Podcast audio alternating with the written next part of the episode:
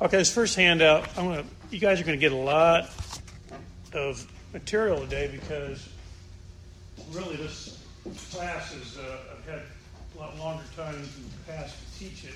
I'm trying, I'm to give you a condensed version of it. Should be enough to go around. And what I'm going to do is I'm going to give you a, a lot of material that, well, not necessarily going to go over it all, but I want you to have it so you can reflect on it later. But I, want, I don't want to give it all to you at once. I just want to kind of work our way through. It's a little bit like uh, taking a sip out of a fire hydrant. So let's pass those around, make sure we got one for everybody.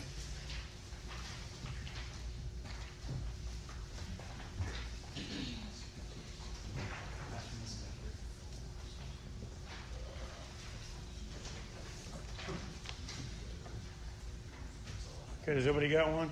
They're still coming around.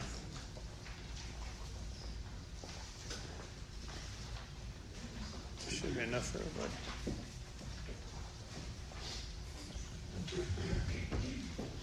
Okay, we good? Everybody got one?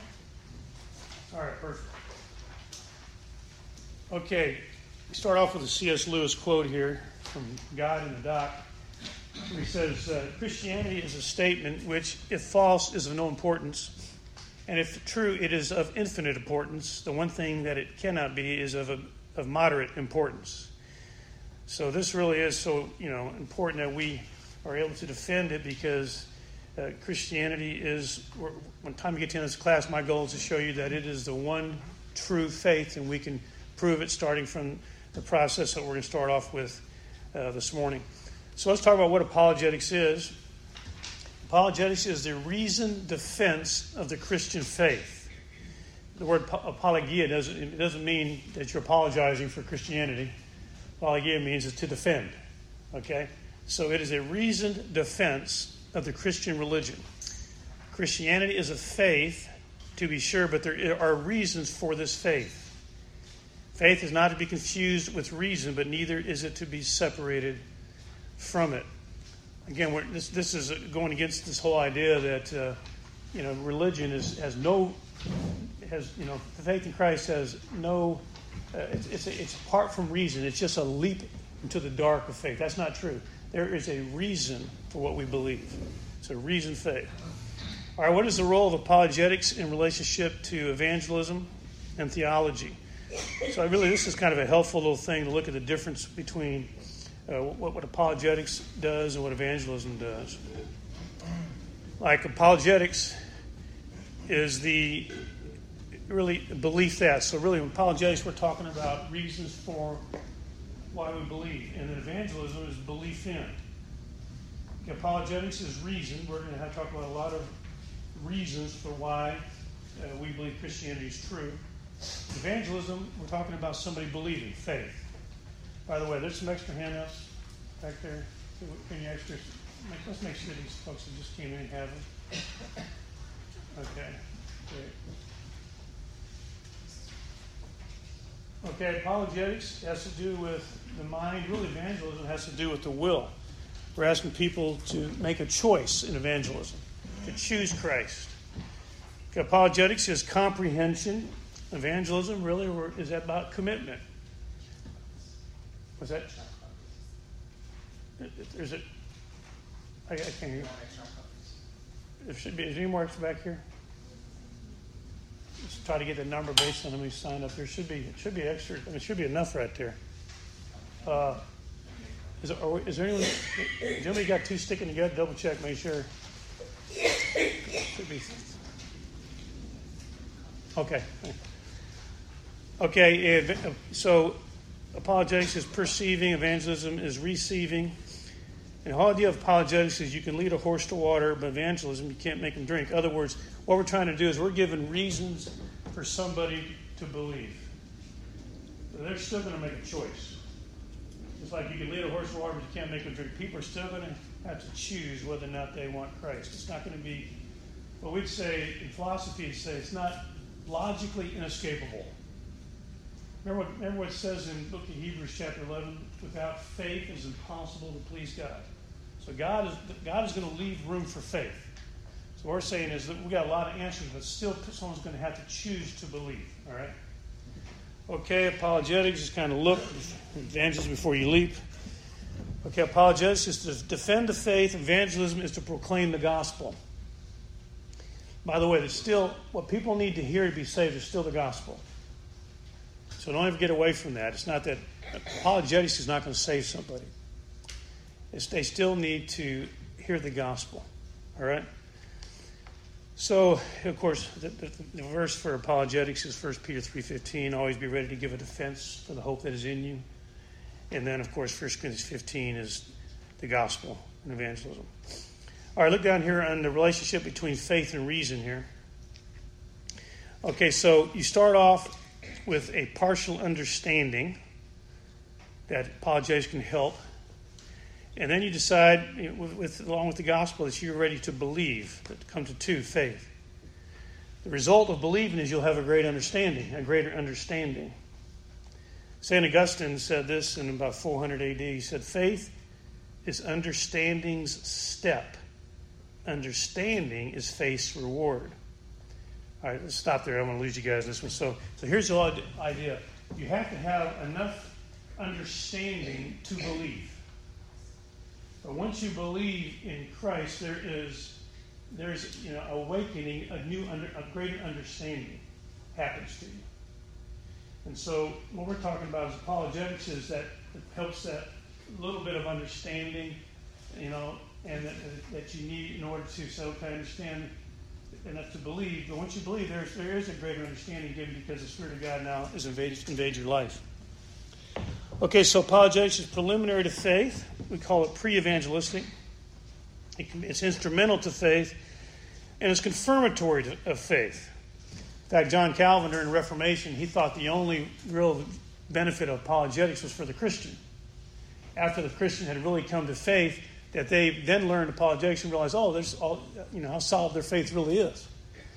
And but yet, it's a, it, it, can be very helpful uh, for someone have enough understanding to uh, turn to Christ. All right, let's look at this next section here. Those who refuse apologetics are agnostics and skeptics. It's two sided, so flip around. The definition and evaluation of the first of all the two kinds of agnosticism. There's actually hard agnosticism and soft agnosticism. So, first of all, number one, soft agnosticism claims that we do not know if God exists. As the soft agnostic is going to say, uh, I don't know. Uh, no, there's not. That's that's you're getting ahead of me. He's went to get some more copies. Okay. Okay. So look look at your hand here. Soft agnosticism does not eliminate the possibility of knowing whether God exists. It says in effect, I do not know whether God exists, but it does not. Uh, it's not. It does. It does not say it's impossible to know. I simply do not know. Do not have enough evidence to make a rational decision on the question. This, of course, leaves the door open to the one who may know God, and that's in some indeed may truly know God. This form of agnosticism is no threat to Christian theism. A good example of, uh, of a soft agnostic was there's an astronomer by the name of uh, Carl Jastrow, and he wrote some good books that I really enjoyed uh, reading about. God, one, of, one of the books was God and the Astronomers, was one of the titles. And he ends the book by saying, he says, I think I fear that at the end, end, end of, of, of science, we're going we're to find the scientists uh, climbing up the cliff of knowledge and reaching the very top and looking over the pinnacle and finding a band of theologians that have been sitting there ever since the beginning of time. so he, he, was really wrestling with this whole idea of, of, of what he's seeing and astronomy. I mean, just seeing the grandeur of it all. In fact, he goes on to say, uh, we do know there was a big bang we just don't know what happened one second before that. And then he goes on to say, we would need revelation for that. So right after he made that statement, a number of Christian leaders contacted him and said, we'd be glad to talk because God's given us revelation. You're exactly right. We need revelation. He's given it to us. And so I don't know how that ended up. I do know uh, some, you know, some notable Christian leaders reached out to him to talk to him after that point. But he would be a soft agnostic. He didn't say you can't know. He just said he didn't know. So soft agnosticism is just someone says, I, don't know. He not, he's not saying it's not, it's not, he's not saying it's impossible. No, he's saying, I don't know. Okay. Hard agnosticism claims that God is unknowable. That is, God cannot be known. The hard agnostic claims that we cannot know God or reality. It's impossible to know whether God exists. Now, Kant, Immanuel Kant, is a major proponent of that philosopher. In fact, Kant wrote in one of his books, I like what he wrote when he said, uh, if you really want to sound like a brilliant philosopher, just write in such a way that no one understands what you're talking about. okay, so let's evaluate. Uh, first of all, complete hard agnosticism is self defeating. It reduces to a, the self destructive claim that one knows enough about reality in order to affirm that nothing can be known about reality. All right, stop there. You see what they're saying? So the hard agnostics saying you can't know anything about reality. Well, they're, they're making the statement that they know something about reality, that you can't know anything about reality. So it's a self defeating statement. It doesn't make any sense to hold that position. Okay? So this statement contains within itself all that is necessary to falsify it. For if one knows something about reality, then he, can sure, he surely cannot affirm in the same breath that all reality is un- unknowable. And if one knows nothing whatsoever about reality, then he has no basis whatsoever for making a statement about reality. Total agnosticism is self defeating because it assumes some knowledge about reality in order to deny any knowledge about reality. You guys follow that? So it's just, it's just, it doesn't make any sense to, to say you can't know God. Just because they don't know Him, to then make a statement is they must know everything in order to say that. So they're making a statement about reality uh, that really proves that you can know something. Okay. Now, definition and evaluation of skepticism. Okay, the skeptic neither affirms nor denies God's existence.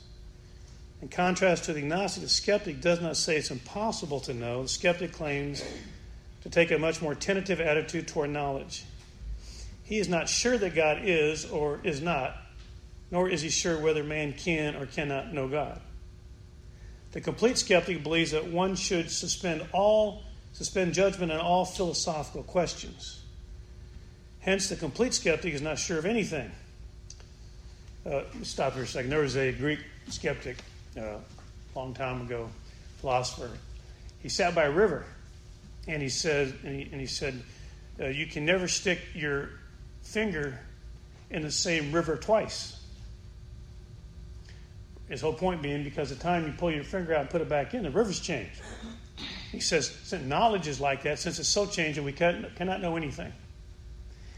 And then another philosopher came along and said, actually, you cannot stick your finger in the same river once.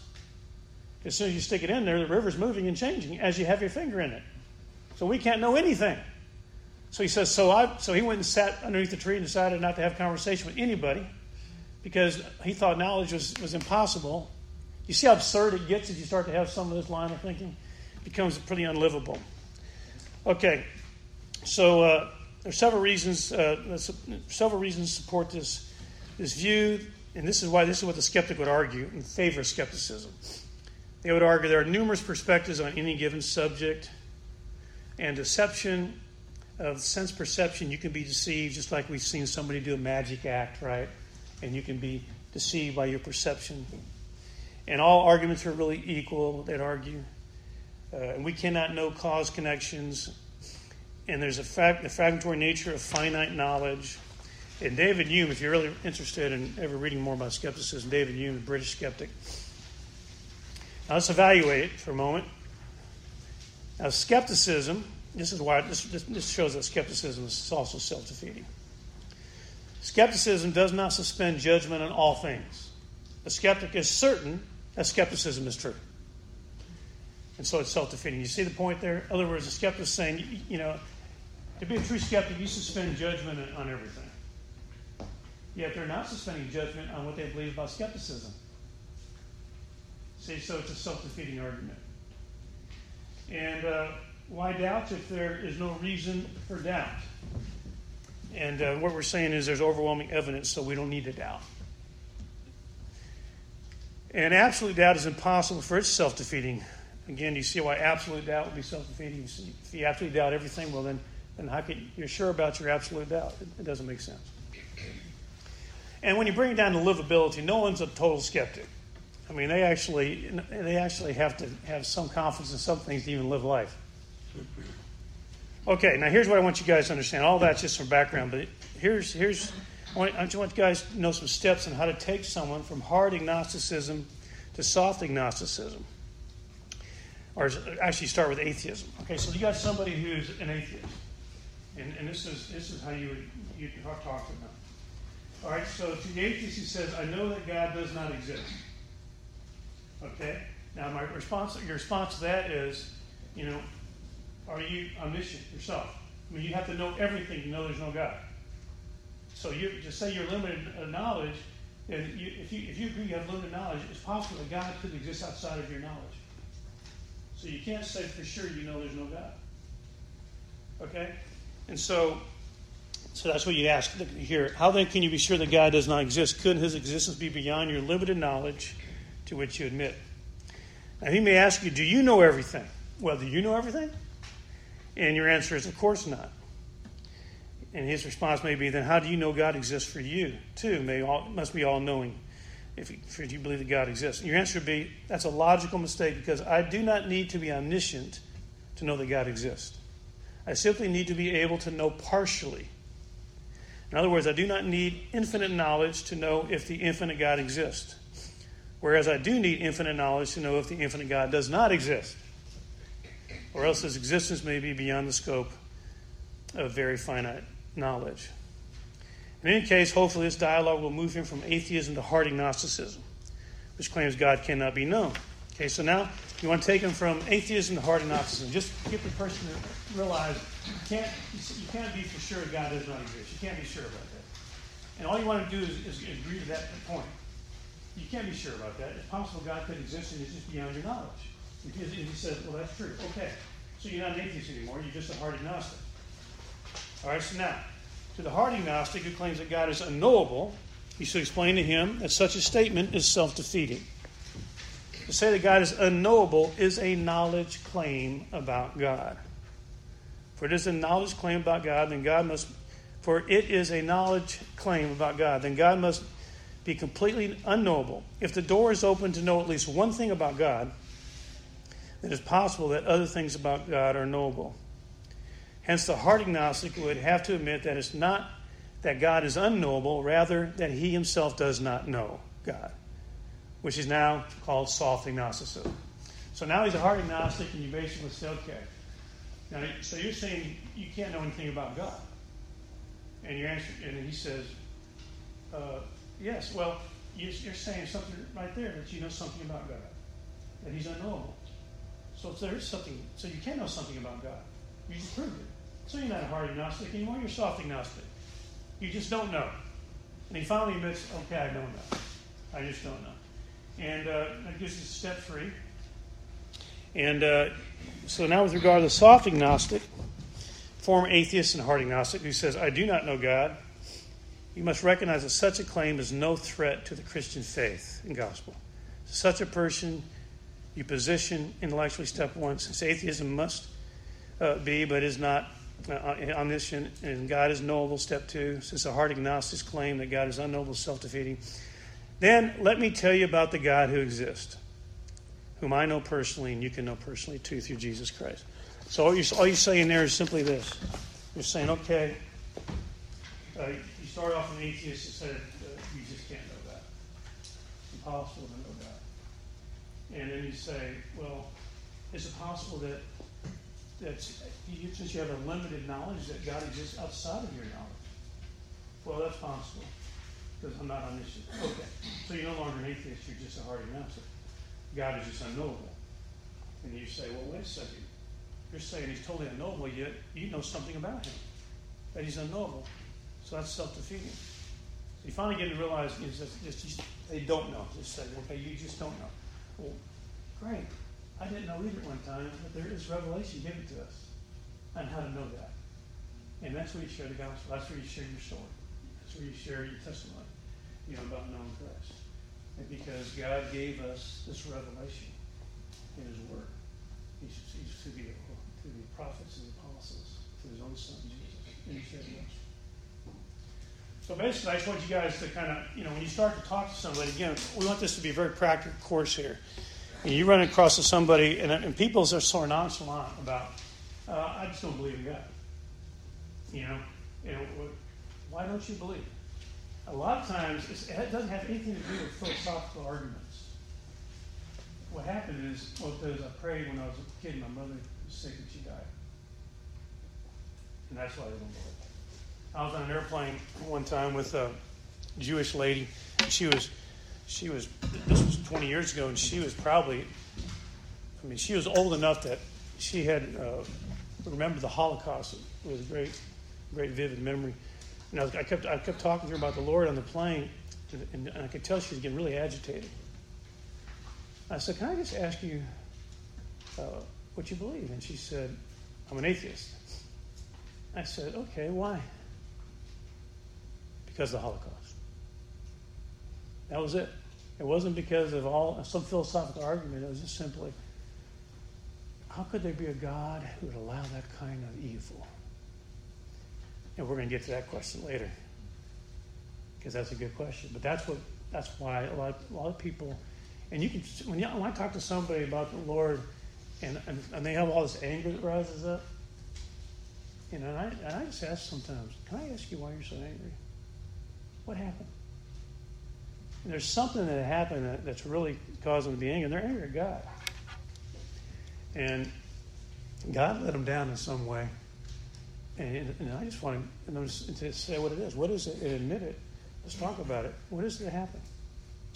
And, and uh, so, so again, but understand that uh, what you want to do is you want to get them to a place where you just want to say, hey, there's, there is a, there is a, there is a truth of Christ and you share the gospel. That's what you want to get them to understand. Okay, so I want to give you guys a flow of what we're going to talk about today. So again, hopefully we, I I think I had 25 signups, so I got 30 copies, but we're a few short, so is there, you might keep running back to the copy, which I sure. But uh, let's pass these around. I want to give you the flow of, of what we're going to talk about in this class.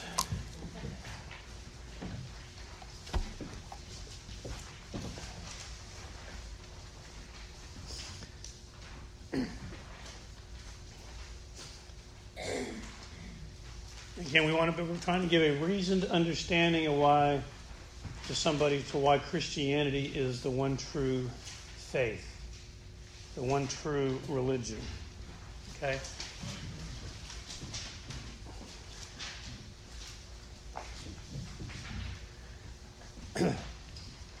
okay, so this right here is kind of the flow we're going to follow in our time together. So if we go ahead and look at this handout, Orthodox Christianity claims that Jesus of Nazareth was God in human flesh. This doctrine is absolutely essential to true Christianity. If it is true, then Christianity is unique and authoritative. If not, then Christianity does not differ in kind from other religions. The deity and authority of Jesus Christ lies at the heart of Christian apologetics. The basic logic of this apologetic for Christianity is as follows, okay? So here's the steps. I want you to understand this flow, and then we're going to go through and talk about each of these steps, all right? First of all, God exists. And I'm going to go through, we're going to go through several ways that we can, uh, can actually argue the logic and reason of the existence of God. All right, number two, miracles are possible since God exists. If, if, if, number one is true, then number two is true. If God exists and miracles are possible, no longer do we have a naturalistic universe, we have a universe of theism. We'll explain that. All right, number three, miracles confirm Christ to be God. All right, particularly uh, the resurrection. So now, since, since we have a, a theistic universe where God exists, Theism just simply means there is a God that is independent of his creation. Okay? He is an infinite, eternal God, independent of his creation. So God exists, therefore, miracles are possible, and these miracles will confirm Christ to be God. Number four, The New Testament is historically a historically reliable record of the life, teachings, death, and resurrection of Jesus Christ. Now, understand all we're saying right here is we're not saying number four, the Bible is the Word of God. We're saying number four, the Bible is a historically reliable record. That's all we're saying at number at this point, number four. Okay, we're going to we're going to go further later, but that's all we're saying at this point. We can, we can prove that the, that the New Testament is a historically reliable record of the life, teaching, death, and resurrection of Jesus Christ. All right, number five, Jesus taught that he was God incarnate. So in this historically reliable book, Jesus actually made the claim that he was God come in the flesh. All right? Number six, Jesus proved himself to be God incarnate by doing three things fulfilling Old Testament prophecy, by living a sinless and miraculous life, and by rising from the dead. Okay? So, so now in this historically reliable document, we find out that Jesus, who claimed to be God, proved his claim doing these three things. He fulfilled Old Testament prophecy, he lived a sinless, miraculous life, and he rose from the dead. All right, number seven, therefore, Jesus of Nazareth is God, God come in the flesh. That means whatever Christ, who is God, teaches must be true. So whatever Jesus says it has to be true then if he's God. Number nine, what Jesus taught was that the Old Testament is the written word of God, and he promised his disciples to write the New Testament. So Jesus, who's proven himself to be God, is documented for us in this historically reliable document. He actually says of this document, this historically reliable document we call the Bible, he says the Old Testament is the Word of God, and he promises the New Testament after he ascends, the Holy Spirit comes, would fill the apostles and they would write the New Testament and it would be the Word of God. Okay. Number 10, therefore, it is true on the confirmed divine authority of Jesus Christ that the Bible is the written Word of God. So, by the way, that's the answer to the question why do you believe the Bible is the Word of God? The answer is because Jesus says so. All right? But you see here how we get to that point. I give it. I give it in a new members small group. Some of you have been in that group where I, I give a more of a condensed way to understand this flow. But this right here is a, gonna, we're going to flesh out a little bit more here.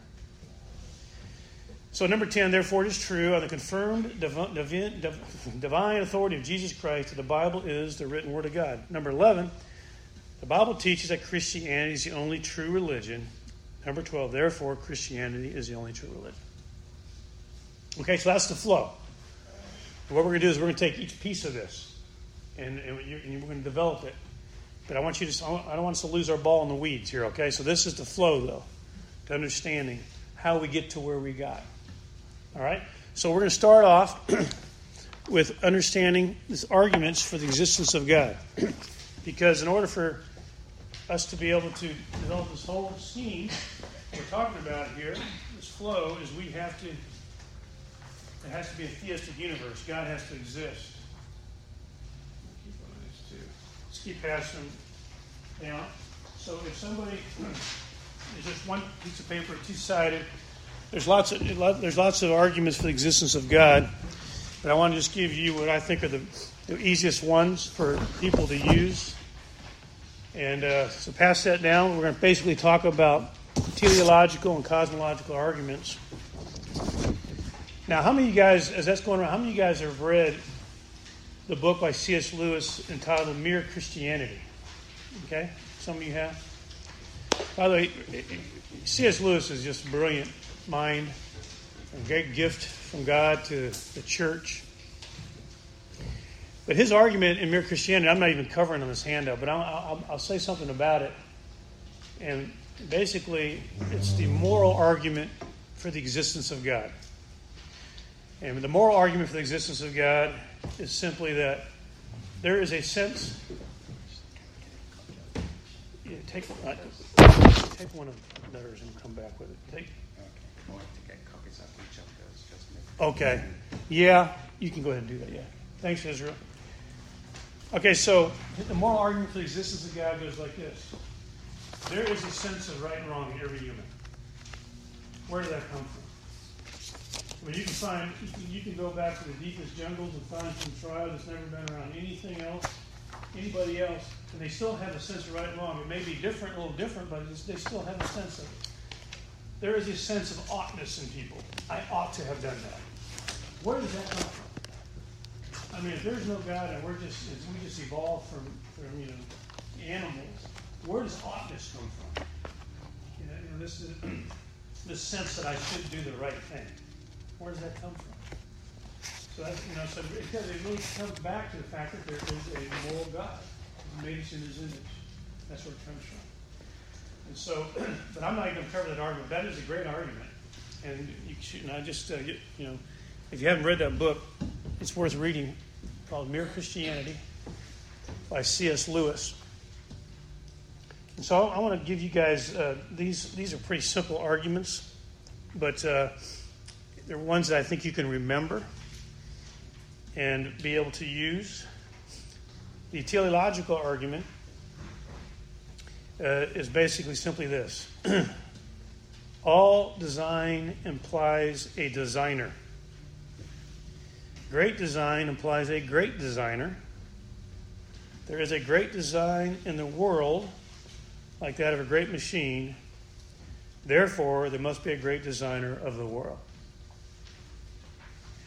Okay, that's basically the idea of if you were walking in a field and you came across a watch and you picked it up, you'd say, Wow, isn't it amazing what time and chance have put together and a little bit of erosion, and we have a watch? No one would do that, right? If you found a watch, what would you conclude? You would conclude there must be a watchmaker because watches don't just happen. It, it, takes a watchmaker to make a watch. This is a simple argument from design. And there's great design in the world in which we live. In fact, uh, I wrote my, uh, my master's thesis on an apologetical defense of the doctrine of creation. Because I, I, have an undergraduate degree in mechanical engineering, and I kind of wanted to use both, both my science and my, my theology to write my thesis. And what was interesting is I wrote my thesis in 1983, and they were just understanding DNA in 1983. And we think DNA, we've understood DNA all the time, but DNA is pretty recent understanding. We're using it now in all kinds of you know, legal legal issues. But what they what they said in this one, article is, they said DNA has information in it. But we just, this is two evolutions, evolutions. And, but we don't know where this information came from. Well, where does information always come from? Information always comes from an informer. Always. Design always comes from a designer. I mean, if you went out to the Grand Canyon, you could, you could look at the Grand Canyon and you could say, erosion caused this.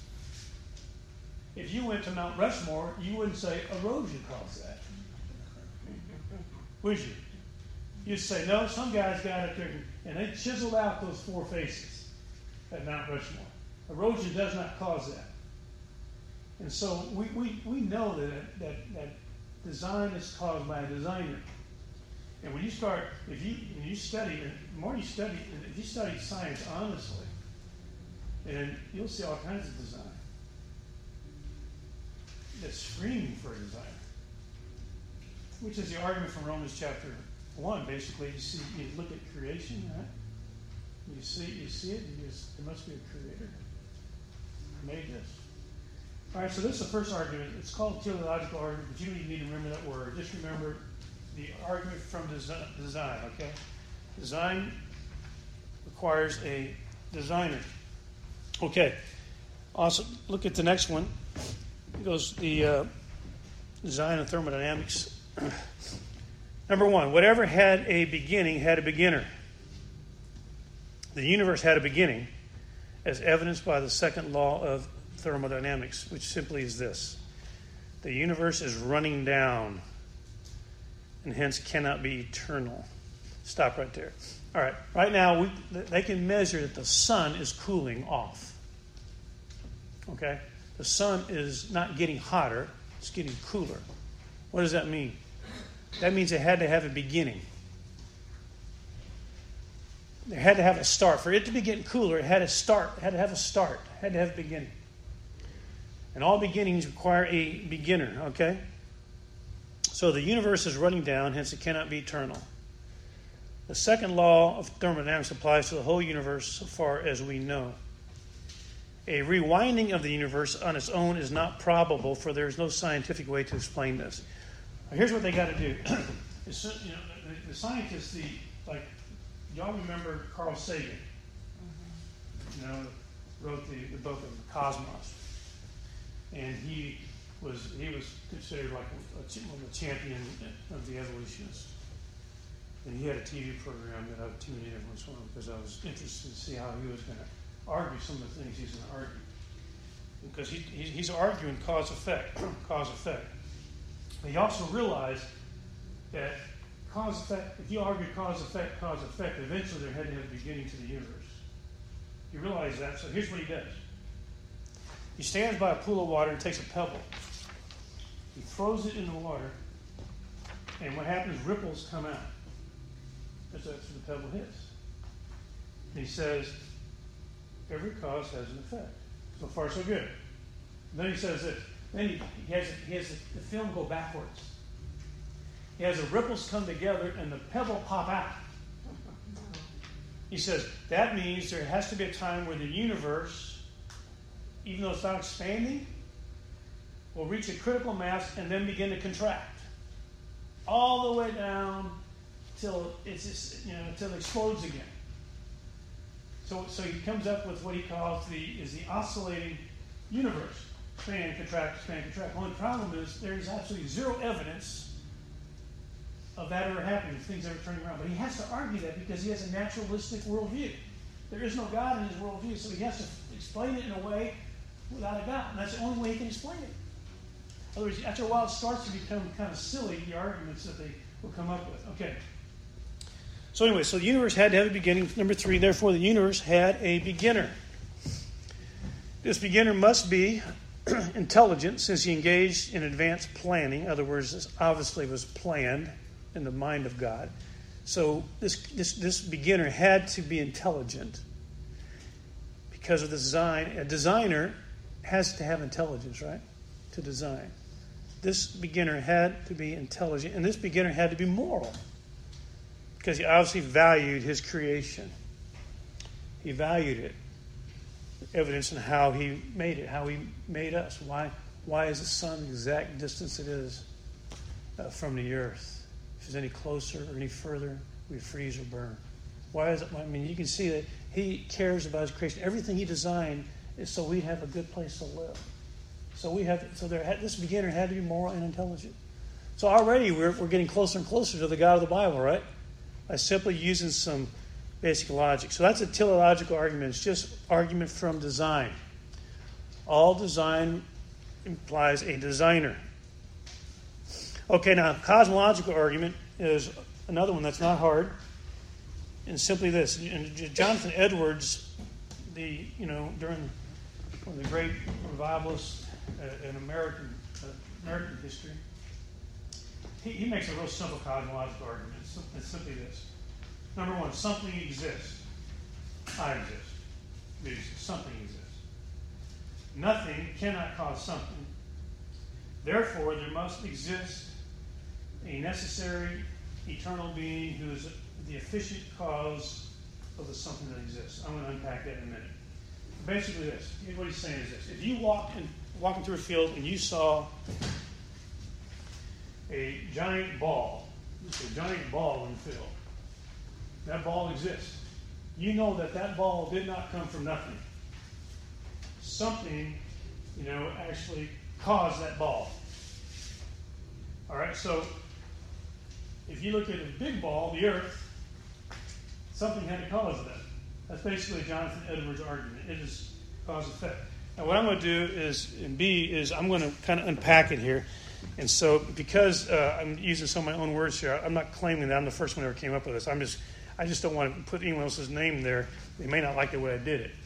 So I put my name because this is how I'm doing it, okay? All right, here it is. The universe exists. Surely every scientist would grant this premise since his very study of the universe proposes the existence of the universe. Now, you might think, do you really got to start, you know, proving that the universe exists? You, I mean, you do actually, because there'll be people who talk to you say, how do we know anything exists? How do we know this is not just a dream?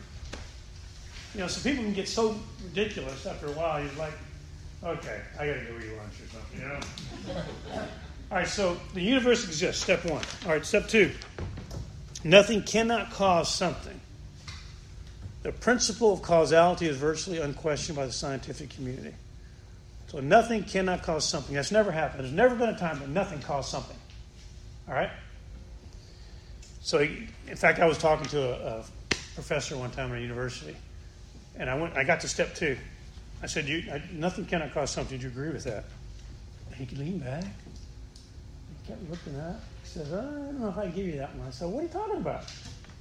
Because I know where you, he said, "Because I know where you're going with if I give you that one."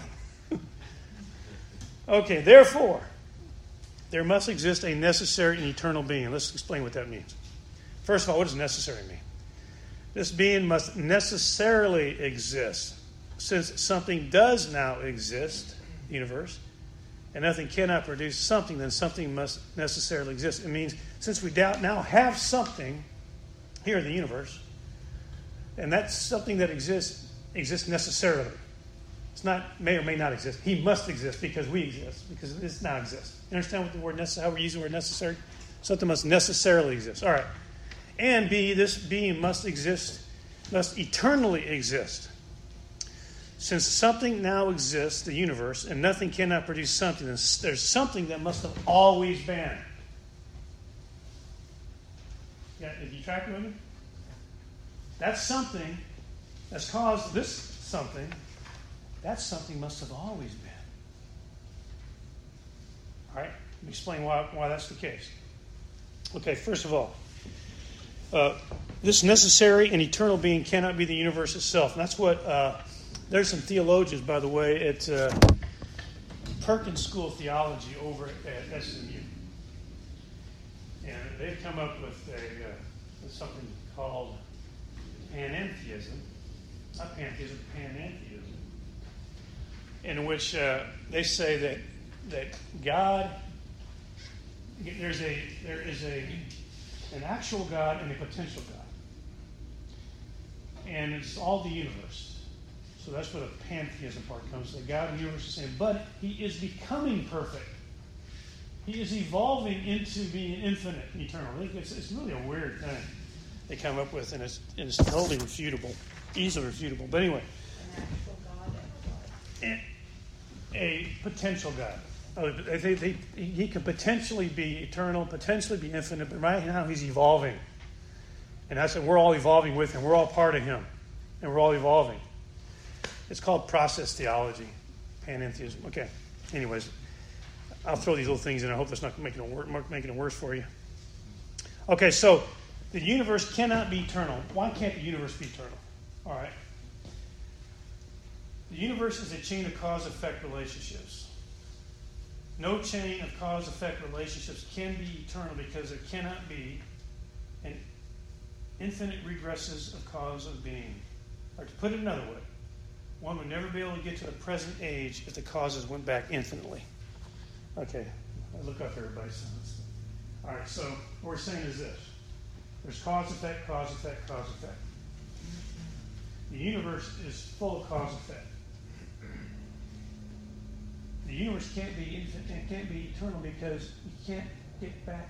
You can't. You, you never get to the present time if the cause effects keep going backwards. In other words, there was never any beginning, you never get to the present time. There had to be a beginning of cause effects to get to the present time.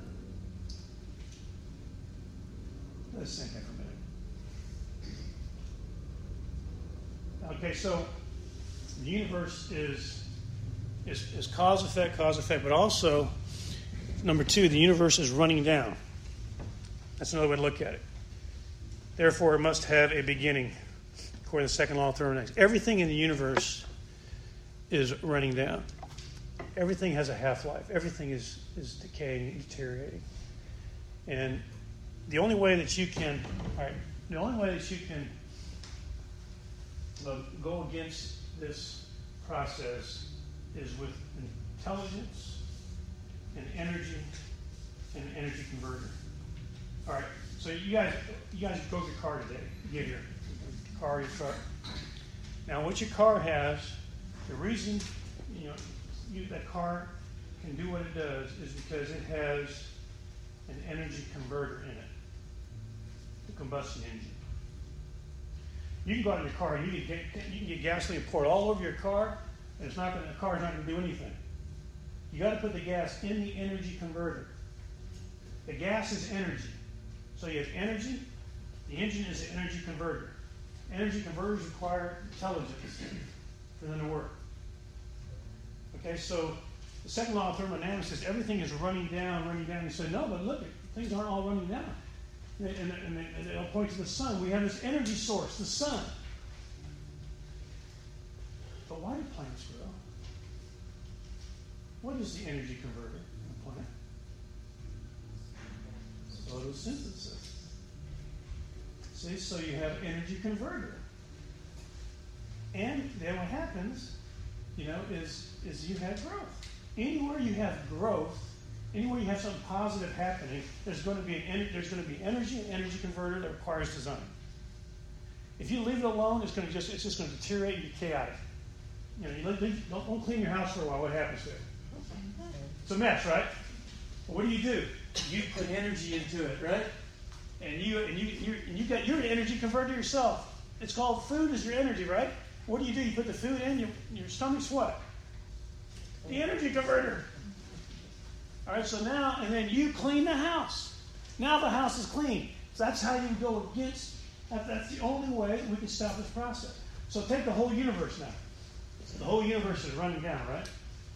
Means it had to have a beginner. So you have this beginner who is pure energy himself. And he is made, and he and he and he's and he, make, he makes the universe run because he's energy, and he's got all and he's got all kinds of energy converters that are by design for it to work. And so, so this basically, this whole idea of let's I want to walk back through this argument, real simple, cosmological argument, and simply this: something now exists. The universe exists. Nothing cannot produce something. So something must, you know, must have always existed in order for us to not exist. And that something, not only is he eternal, but also he's, he has to be infinite. Let me tell you what, I don't want to cover that in here. All right. Now, he has to be infinite because the whole universe, the universe is finite. How can we prove the universe, universe is finite? Well, the universe is, is simply let's just take these. Is this chair finite? Okay, it has limitations, doesn't it? It's, it's, it's finite. It has spatial limitations, it's got weight, but it's finite. This chair has a half life. Give long enough time, that chair, that chair will not, that chair is not eternal. That chair will not last. It'll, it will, it will slowly go through decay, right? Every part of the universe is finite. Every, everything we've ever measured is finite. So the universe is the sum of its parts. It has to be finite. But there has to be an infinite who is not limited like that. An eternal, infinite God who created the whole thing. He must, he must, there, there must be one who had, who is what we call the uncaused causer. He has to be uncaused himself. He has to be eternal. He has to be infinite. As you've already seen, he has to be moral, he has to be intelligent. All these things are the God of the Bible. Okay? But just, you know, arguing, that might be a little bit harder argument for you to have with somebody because I don't want you to get your ball lost in the weeds. That's why the first one I want to start with, and design, is the easiest one for most people to get. You know, just an argument from design. Every design requires a designer. Okay? Now, the, uh, I get your hand out here. Yeah.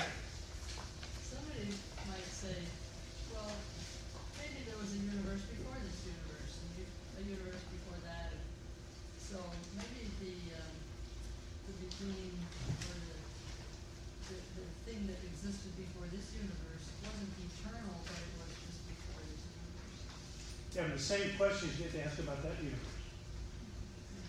there was a There was no beginning. no, but see that, that, that universe still that universe is still required a, be- a beginner. So all it does is push the question back one step. It doesn't help. In fact, there was uh, during the one of the, one of the evolutionists came up with a theory that that uh, he realized he realized some of the challenges with gradualism and evolution and how it really doesn't answer. I mean, Darwin was a gradualist. Let me make a little side thing about evolution. Okay? Darwin was a gradualist, and Darwin said once the you know, once the fossil column is all in, there'll be transitions between every step. He was sure of that. Well, the fossil column's in, there are transitions. The Bible says God made everything after its own kind. I mean, you can have what we call microevolution within a kind, different kinds of finches that in the Galapagos Islands, you know. But we're not we're not ever seeing a, you know, a cat become a dog. You know, all kinds of cats and all kinds of dogs, but a cat doesn't become a dog. So the Bible says God made everything after its own kind. So God, and sure enough, the fossil column, you know, we do not see any transitions from one kind to another. But that was we didn't find all that out until Darwin was gone.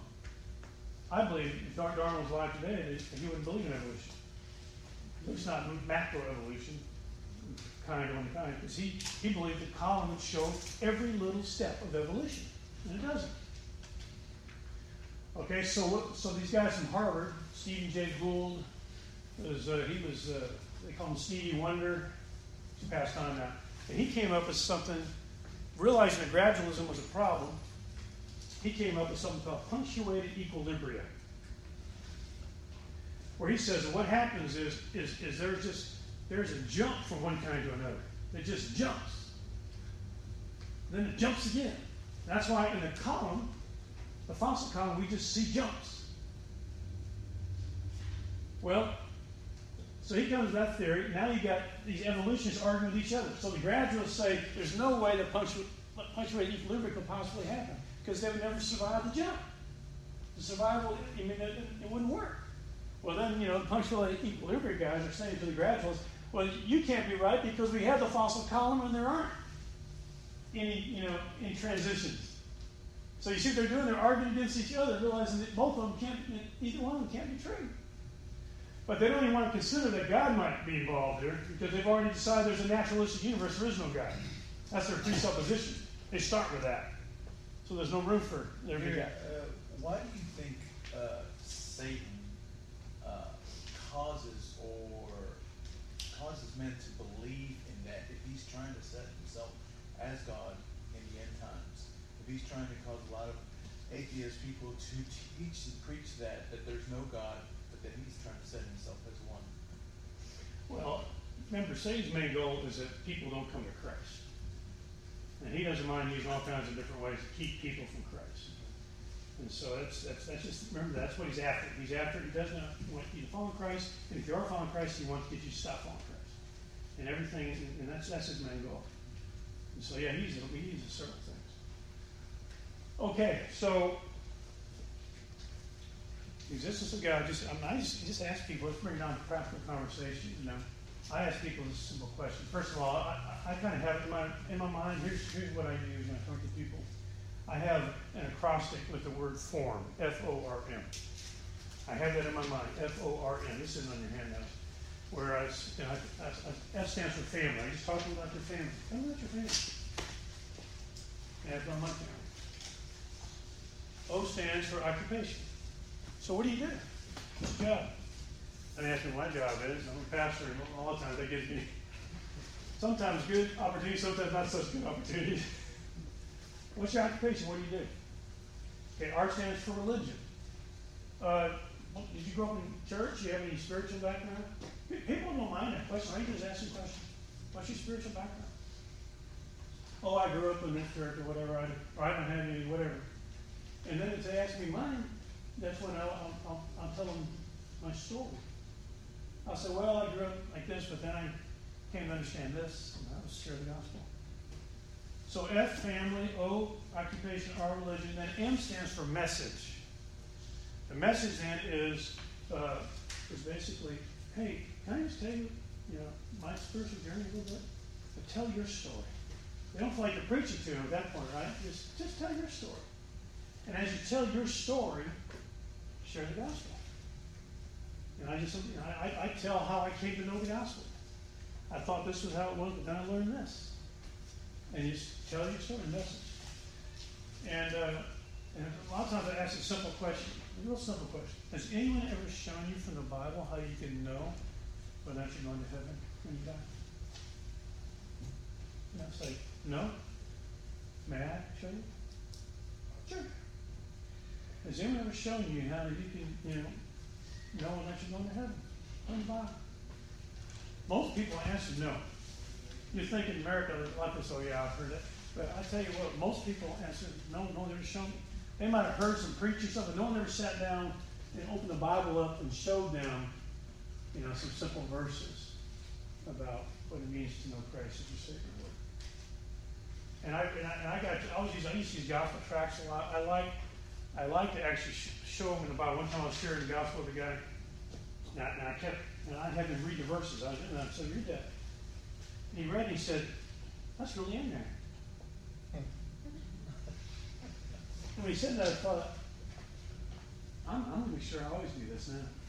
Because when you use the gospel tract, sometimes I'm not sure they're really convinced that's in there, but when he actually read it, he said, that's really in there.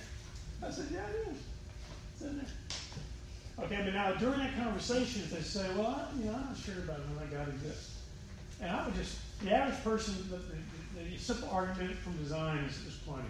Well, let me ask you this. If you came across a watch, would you, how would you, what would you conclude? Would you conclude that, would you conclude as a watchmaker somewhere? Yeah. Well, this is, don't you believe got amazing design? Just think about the design of the universe, the design of the human body, the design of the eyeball. And there's so it's amazing, all these things. You think that required a designer? By the way, the eye is something evolutionists have a lot of problem with. How the eye ever evolved, they really they don't know what to do with it. But uh, so this, most most will say, yeah, it's true. But uh, typically, if someone just starts throwing up a lot of smoke screens, I'll just ask them, you know, do you really? I'll help you answer every question you have if you really want answers. If you really don't want answers, if you really don't even want this to be true, then you know, let's not let's not waste that. Because I've spent hours and hours with somebody, and then finally just you know, somebody I just don't want to believe. I said, well, I wish I'd known that three hours ago. But the scientist asking me, I'll help you if you really, if you really have a real genuine questions. I'll work hard to get answers for you. And if you got a question I don't answer for, I'll, I'll do my best to get an answer. And so, but, but the argument for design is the simplest one. The cosmological argument is this cause effect.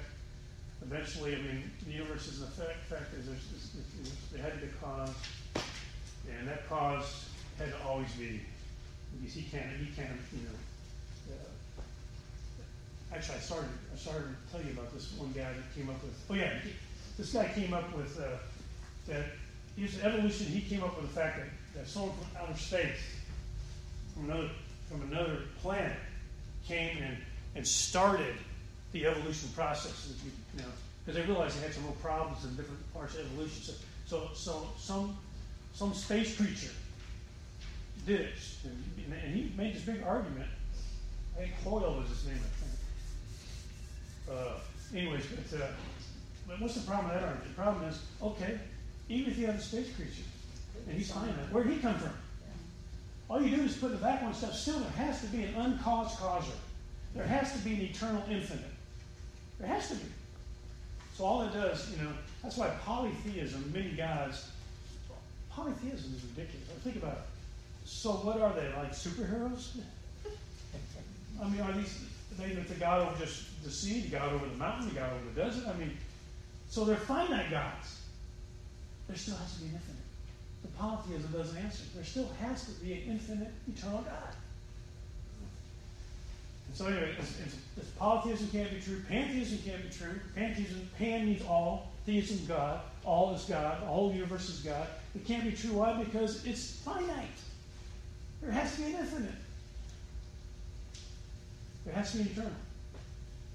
And the universe had a beginning. It's not eternal. It's running down. Irish?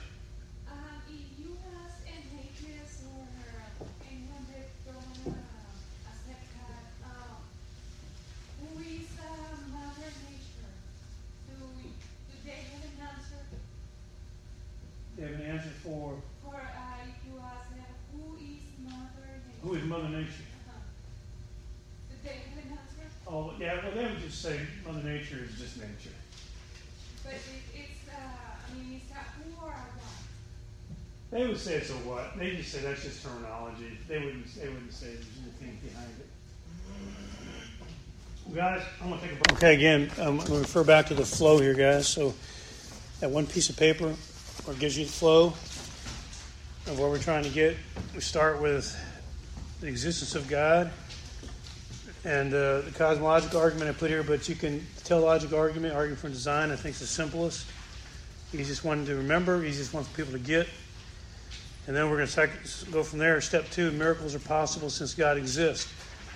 now, Hannah's God has to do with miracles. And really, this is one you could even skip because, really, if you establish theism, which is there is an eternal, infinite God independent from creation, then miracles are possible. I mean, if, if creation is possible, then miracles are possible, right? So we could skip this one, but I always want to point a few things out here. We'll cover. The, I don't think we're going to take time for the whole thing, but let's just uh, walk through this uh, this handout a little bit.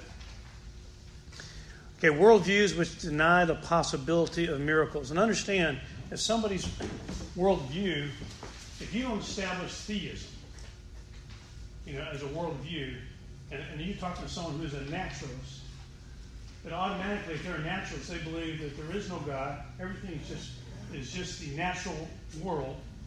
That worldview presupposes no miracles. Follow? In other words, so so so really, if if you, you really got to start with getting them to have the right worldview. You know, they need to be a, there needs to be uh, an acceptance of theism. Yeah, okay, there's a God. Well, then miracles are possible if there's a God. If there is no God, if they have a worldview that says there is no God, then automatically their worldview presupposes there can't be no miracles since there's no God. Therefore, Jesus didn't rise from the dead. See what I'm saying? So it's important to make sure you don't that we start with the right place. We start with, with, with that God exists. What we're trying to do is establish a theistic worldview. That's what we're trying to do. Do you think that very many people really know what their worldview is? Well, they may, they may not know what their worldview is, but they have one. You know, even if they can't identify it, they have one. They, they, they have a worldview. They have a basis on which they understand things. And our school system now, for the most part, is teaching uh, our children a naturalistic worldview. It's not teaching a theistic worldview. Now, in the 60s, in public school, there was, uh, there was a theistic worldview was taught. The fact you had prayer in school, the fact that you had Bible reading in 1962, there was Bible readings every in the Dallas school system every morning. There's a Bible reading. Okay, so there's prayer and Bible reading. So what are we doing? We're teaching kids theism. We're teaching there is a God, there's a creator. Now we have a, it's not being taught. Now naturalism is being taught. Basically, naturalistic worldview, which is atheism, but they, they, they, wouldn't go that strong with it. But they, are teaching that there's no God. It's just it's the natural order of how things work. Okay, so we start with God exists, therefore miracles are possible. So with that alone, we could go. We could skip this step, but I want to talk a little bit about it. Okay.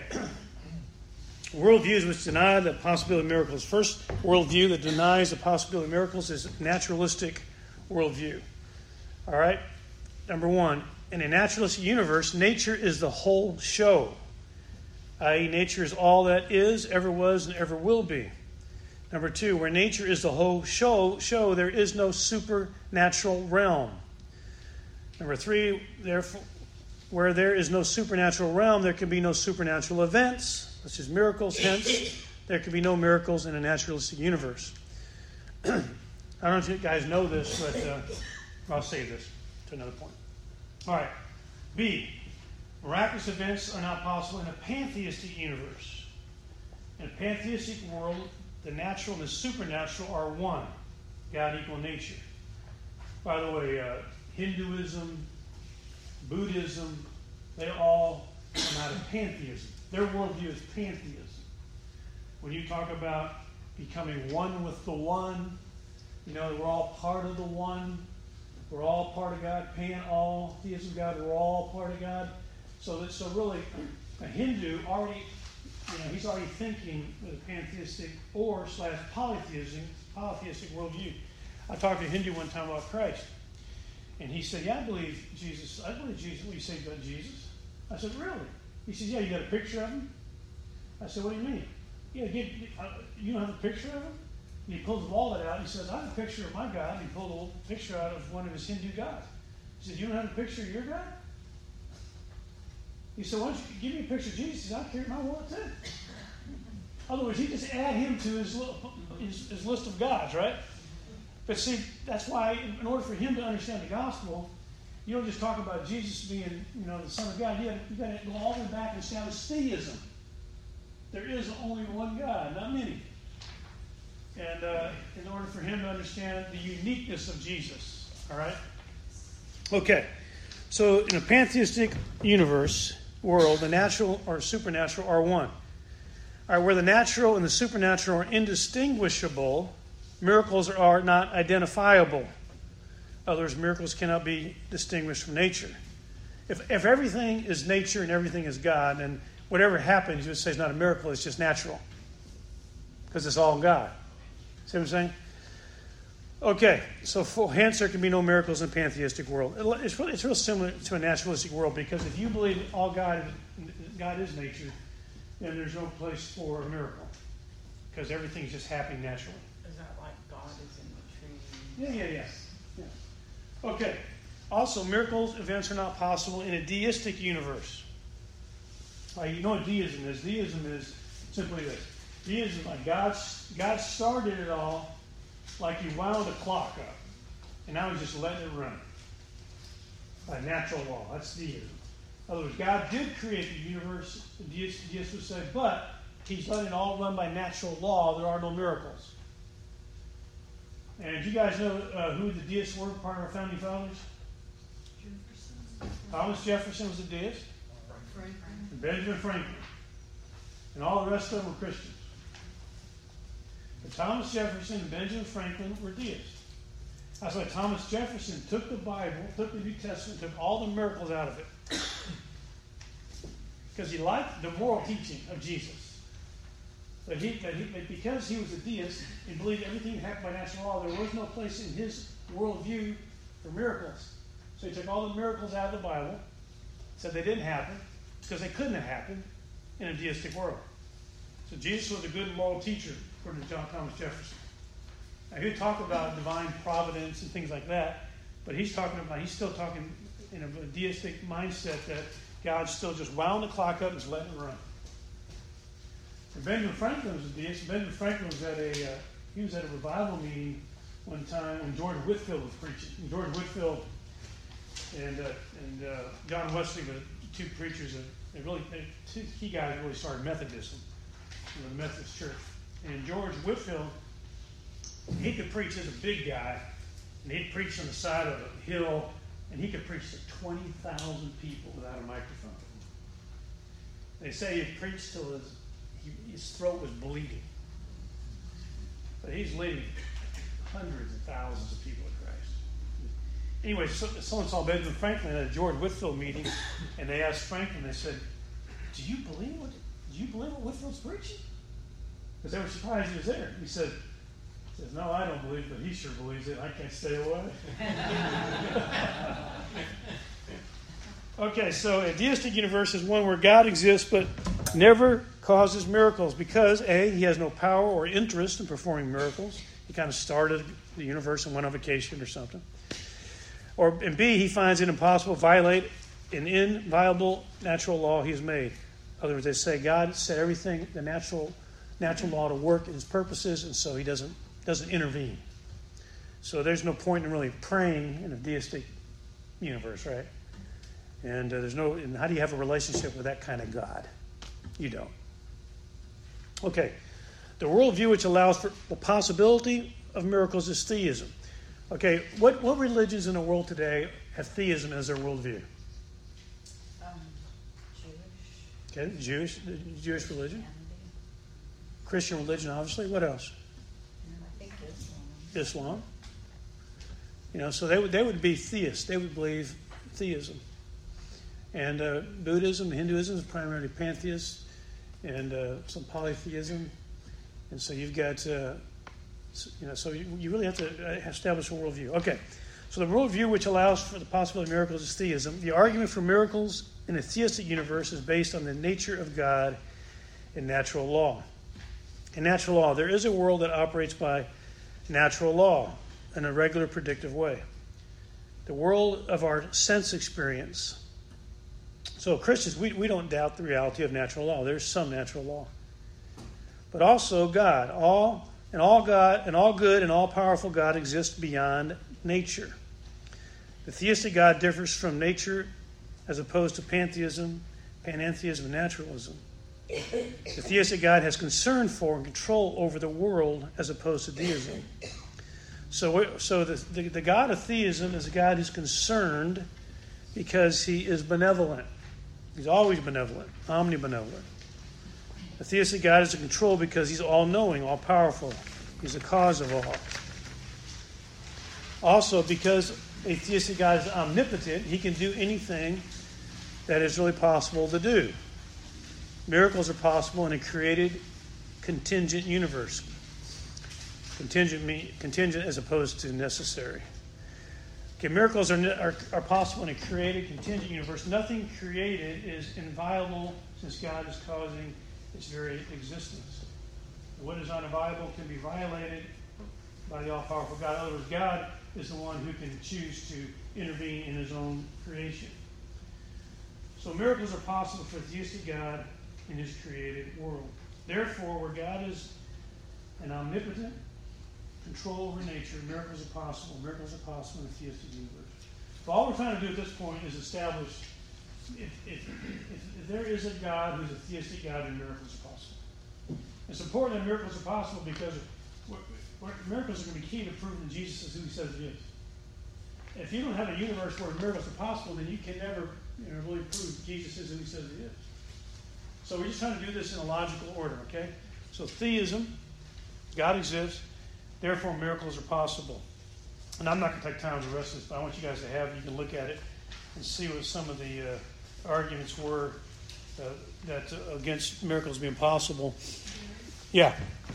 Theism, is believe that although there, there is this God who is omnibenevolent, and all powerful, and all knowing, we can't know him personally, is that part of it? Theism is that God is knowable. Yeah, but we, he is knowable, so how do we know him? For instance, in Islam, I didn't think, I don't know much about it, but I don't think that he was omnibenevolent. If our God is omnibenevolent, then he would naturally forgive, right? I mean, that's how I would think, Yeah, it- because he is omnibenevolent, he wants to forgive. but I don't see Allah as that. No, and I don't think he's he. I don't think he's presented that way either by by Muslims. So how does he fit into theism? Well, he's, he, he, he, it does say that he, he can forgive. It doesn't say that. I mean, Muslim says that God can forgive your sins. But what, what it wouldn't say is that, that there needed to be a sacrifice, you know, Or for, a personal for Christ himself. relationship. They, they think they believe in the God of Abraham, Isaac, and Jacob, but they believe that it Ishmael. took off at Ishmael. And they, they don't believe Jesus is God, they believe Jesus is the prophet. Right, but if their God is omnibenevolent, then in some way he forgives, and so how does he forgive under what conditions? They, they would just, they're- they're not saying that there, see, we said there had to be a substitutional atonement of, of Christ, or to have forgiveness, and they would say that was not necessary, God can, God can forgive, choose to forgive. Okay, so guys, there's a, so there, God exists, there's theism, in the theistic universe, miracles are possible. So our next step is, is the New Testament a reliable document? Okay, that's what we want to argue next. Is the New Testament a reliable, historical, reliable document? And I want to walk us through that a little bit. Again, we're not saying at this point, we're not jumping right to saying the Bible is the Word of God. The Bible is the inspired Word of God. All we're saying at this point is we just want to show that the book is reliable. It's historical, it's reliable, it's accurate. That's all we're trying to point out at this point in the process. And start off with this question What would it take for you to believe that something in the past really happened? All right, let's just think about this. If you picked up a newspaper and read it, uh, what would it take for you to believe that uh, that article in the newspaper was, was true, was accurate? Who wrote it? Okay, was it who wrote it? Was it written by someone that is reliable, someone who is honest, someone who is dependable? All right, what else? Were there eyewitnesses? Okay, yeah, were there eyewitnesses? Is he is, is he getting this firsthand? Uh, is he getting it secondhand from someone who was there firsthand? How is he getting his information? That'd be important too. Probably also be important that you uh, that you when you read it, you understood, that, you know, that you had when you read, it, you also had other confirmer, confirming reports. That would add to it, wouldn't it? All right. I'm saying take that same basic way of thinking about the New Testament, whether or not it's historic reliable. So look at your note. So if you have the confidence that you have the actual report, first of all, concerning the event. Number two, that the person who wrote the report was honest and reliable. Number three, that you had other ways to verify what the writer said was true. And what we're saying about the New Testament is we have all that.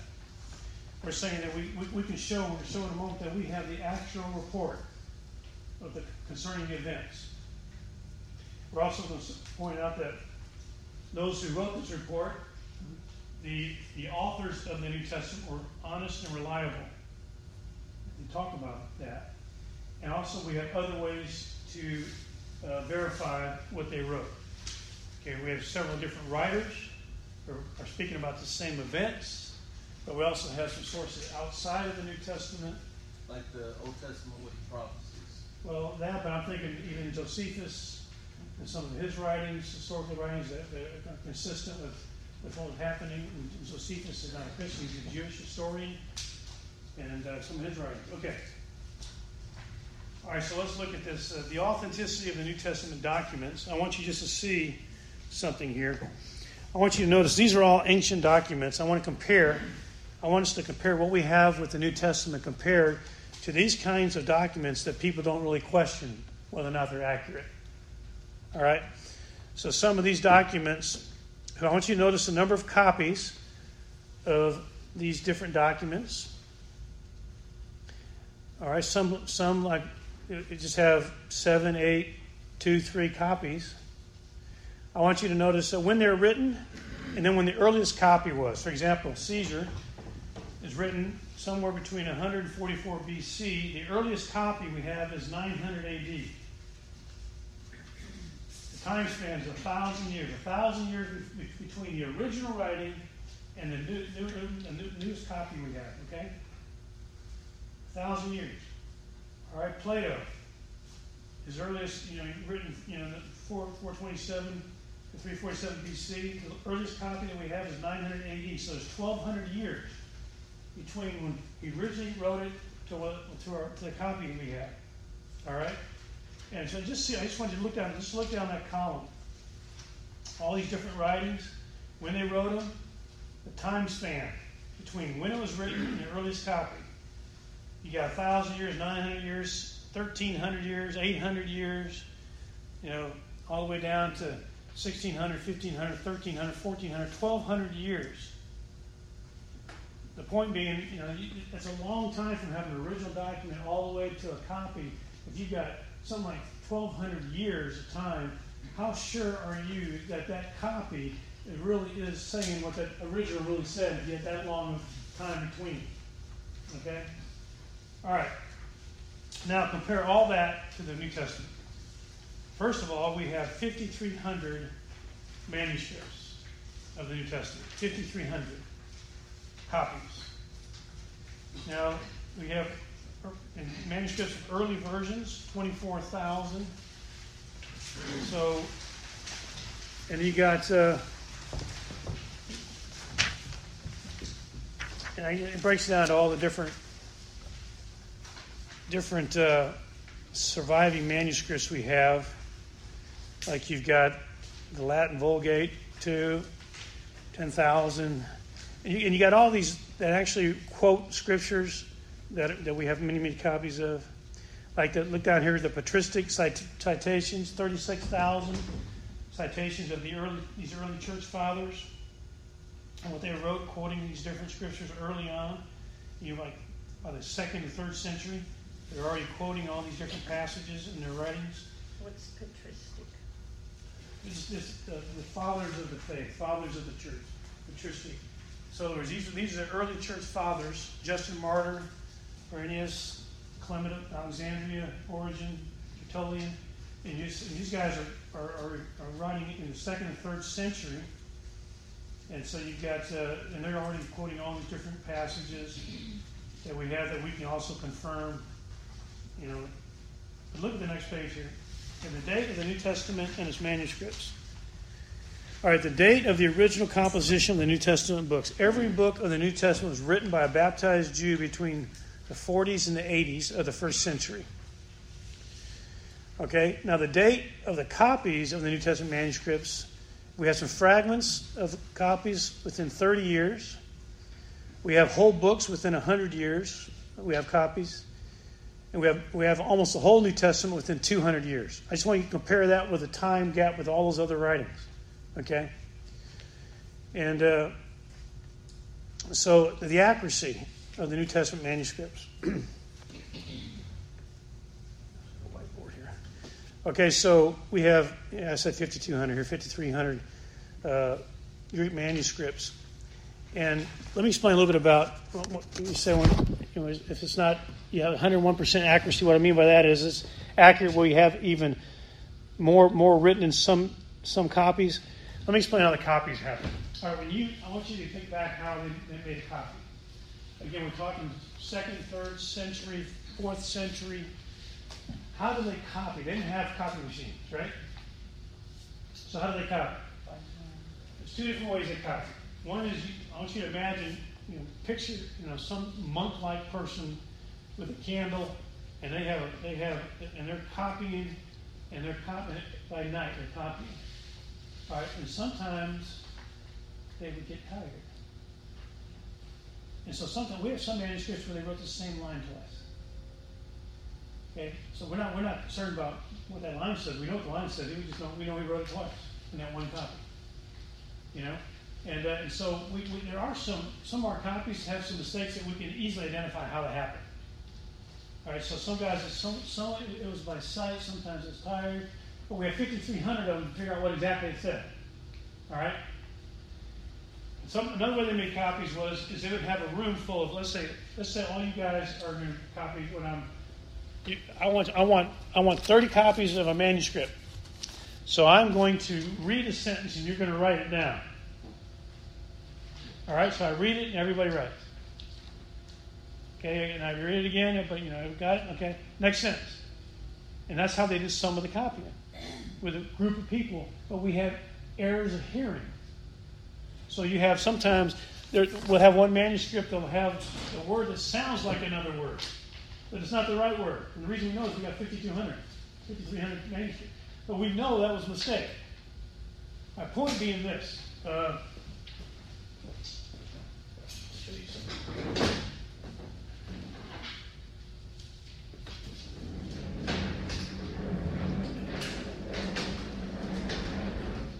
All right. Let me see.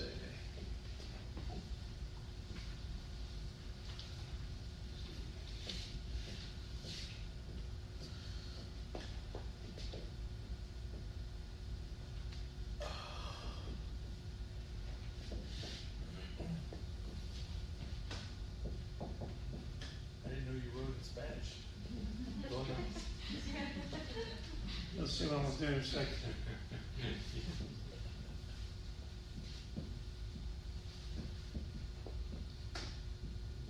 Okay, let's say, let's say you received a uh, telegraph. So you don't even know what telegraph is. All right, said you won five thousand dollars. Okay, but you notice when you got telegraph, it's misspelled dollar. But just make sure you got to send you another one. You won five hundred dollars, and then you got another one. You won five thousand dollars, and let's say you had 5300. Do you think you could figure out what it says? If you had 5300? Yeah. See, what I'm saying is, yeah, we have, there are some manuscripts that have some mistakes on in the copies. And automatically people go, well, if we don't have the original, then how can we know for sure what it says?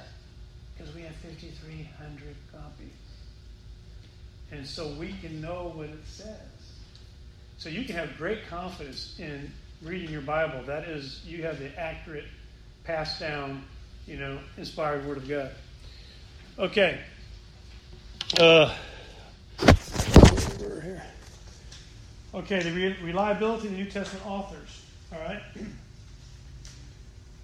So, principle to follow: one must listen to the claims of the document under consideration or analysis, and not assume fraud or error unless the author disqualifies himself by contradictions or known factual inerrancies. That's from J.W. Montgomery, History of Christianity. In other words, you know, when we read it, and when we're reading these documents, you know, is there anything about you know, these authors or what they're writing that should cause us to cause us to doubt it? I mean, first of all, they're using break this down. A, they're using primary source material. You know, Luke talks about in the beginning of the book of Luke and also the beginning of the book of Acts. Acts is kind of like Luke volume two. It's you know the, the Acts of the Holy Spirit through the apostles and the church. But so Luke writes the Gospel of Luke and he writes the book of Acts. But the introduction are real similar.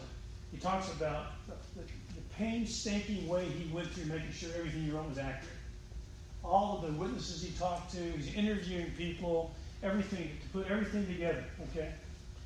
And so, so really, we've got the use of primary source material of talking to the people that were there. You know, if Luke wasn't there, he talked to someone who was there. I mean, one of the people he probably interviewed, because he, he was in the same place, was, was Mary, the mother of Jesus. Most scholars have no doubt that Luke interviewed her in great detail, uh, what he wrote. Okay, also you have the actual apostles who were there that saw it all. Remember, Jesus said he, Jesus actually said to the apostles that he's going to when the Holy Spirit comes, He's going to bring everything to their remembrance. And so, but the apostles were reliable. Look at here, the authors were honest. They taught and lived honesty. Honesty. They died for their beliefs. Now think about that. If you uh, you wouldn't, if you were making this whole thing up, you wouldn't die for it, would you? Of course not. And so they're dying for the fact that this is true. What they're writing is true. They died for it. The authors were accurate. The number of witnesses was great. For example, you have 500 who saw the resurrection of Christ, according to 1 Corinthians 15 6 at one time.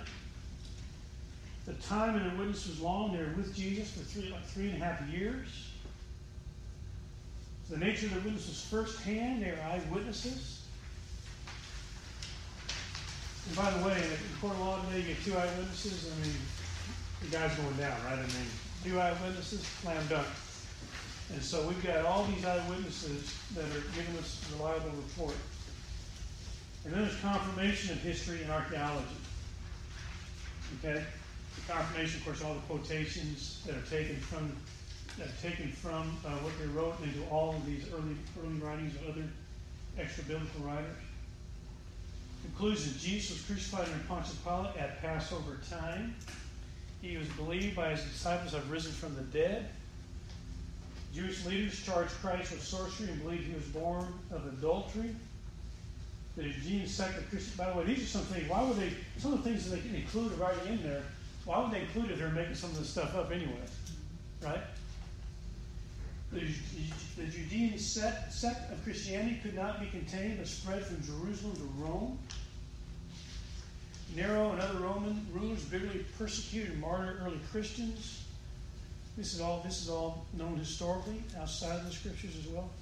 These early Christians denied polytheism, lived dedicated lives according to Christ's teachings, and worshipped Him only. And so you just uh, so everything everything that, uh, that was written in the New Testament is also is consistent with everything else we know about history at that time in that region. In archaeology, this is a great quote here. It may be stated categorically that no archaeological discovery has ever controverted a biblical reference. The Bible historically is confirmed by the almost incredible accurate historical memory of the Bible, particularly to when it is fortified by archaeological fact. It's funny how they'll come up with, uh, uh, this has happened many times.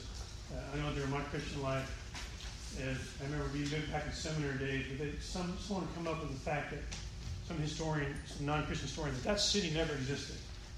So the Bible's wrong. The city never existed. Sure enough, five years later, some archaeologist finds the city exactly where the Bible says it is. I mean, it's like every turn of the shovel just confirms another truth of the Bible. So again, we're not concerned. I'm not concerned about any archaeological finding coming up and showing the Bible to be untrue. Every one of them continues to show it, tr- show to be true. And uh, now, it doesn't mean that that uh, something that's been passed down. For example, where, like the question of, of where is Mount Sinai really?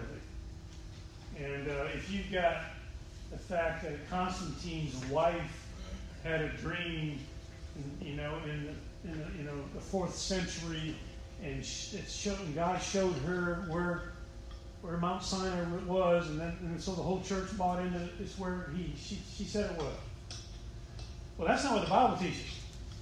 That's what Constantine's wife said. So you have a lot of history the churches believe that's not from the Bible, but then when you go back and test it, you know, the Bible proves to be true. Where it says Mount Sinai. In fact, I tell you, do something interesting.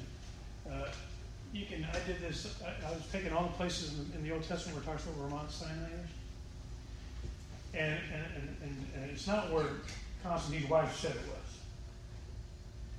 But if you see where the Bible says it is, and then you Google Earth, I did this. Just Google Earth, and go there with Google Earth, and the top of that mountain is scorched black. God came down. Fire is on top of the mountain. Remember? Moses goes up there, fire's on the mountain. Well, go to Google Earth, guys, and that mountain is scorched black today. I mean, I didn't go to any other website. I just went Google Earth on my own, and I said, well, here it is. I zoomed down on it, and I said, my goodness, it's black. It's just scorched black. And so again, someone might say, well, see, uh, you know, the Bible was not right about where Mount Sinai is. No, the Bible's right. Constantine's wife was wrong. So there's a lot of things in church history that you got to go back and say, wait a second. For example, where did where did the Israelites cross the Red Sea? Now, where a lot of a lot of uh, in history have said where crossed isn't where they crossed. But if you really track it down exactly where they traveled, if you, if you get to, if you get where Mount Sinai really is and where they had to cross, well, somebody did that. And you can, you can go online do this. Thing. Go online, and they went underwater where they really crossed. Guess what's there? Chariots. Something chariots. Remember when Pharaoh's army came after him, and the sea came back together? They're there. I mean, you can go and see the pictures. I mean, there's chariot wheels. You know, there's still pieces of the chariot. There's like the you know the the emblems on there and everything. It's amazing. So every so archaeology continues to confirm the Bible time and time again. And so it's uh, so we just all we're trying to say at this point though is that the New Testament is reliable, historical, reliable. We're not saying it's the Word of God at this point. We're just saying it's historical and reliable. And, it's, and, it's, and, it, and it, if you compare it to all these other ancient documents, it's it's much more historically reliable, verifiable than all any other ancient document. Okay. Yep. Uh, you know, you talked about the importance of, you know, fact checking and, uh, you know, in the book of Acts, you know, and even in Paul's letter, she talks about that even within a few years after, uh, Pentecost, there was all the, all of these apostasies that started. Mhm. The fact that the early church threw out some of these false gospels, isn't that a way of just kind of proving that Mhm. it was quality control? Absolutely. First, second century. Mm-hmm. It's good.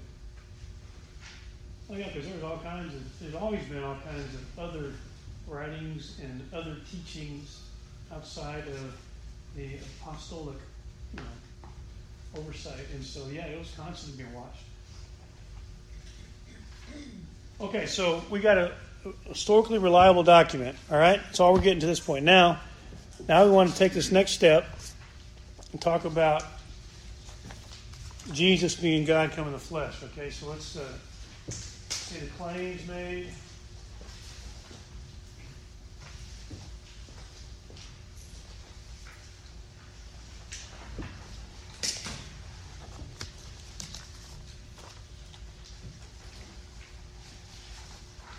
Again, I've got a lot,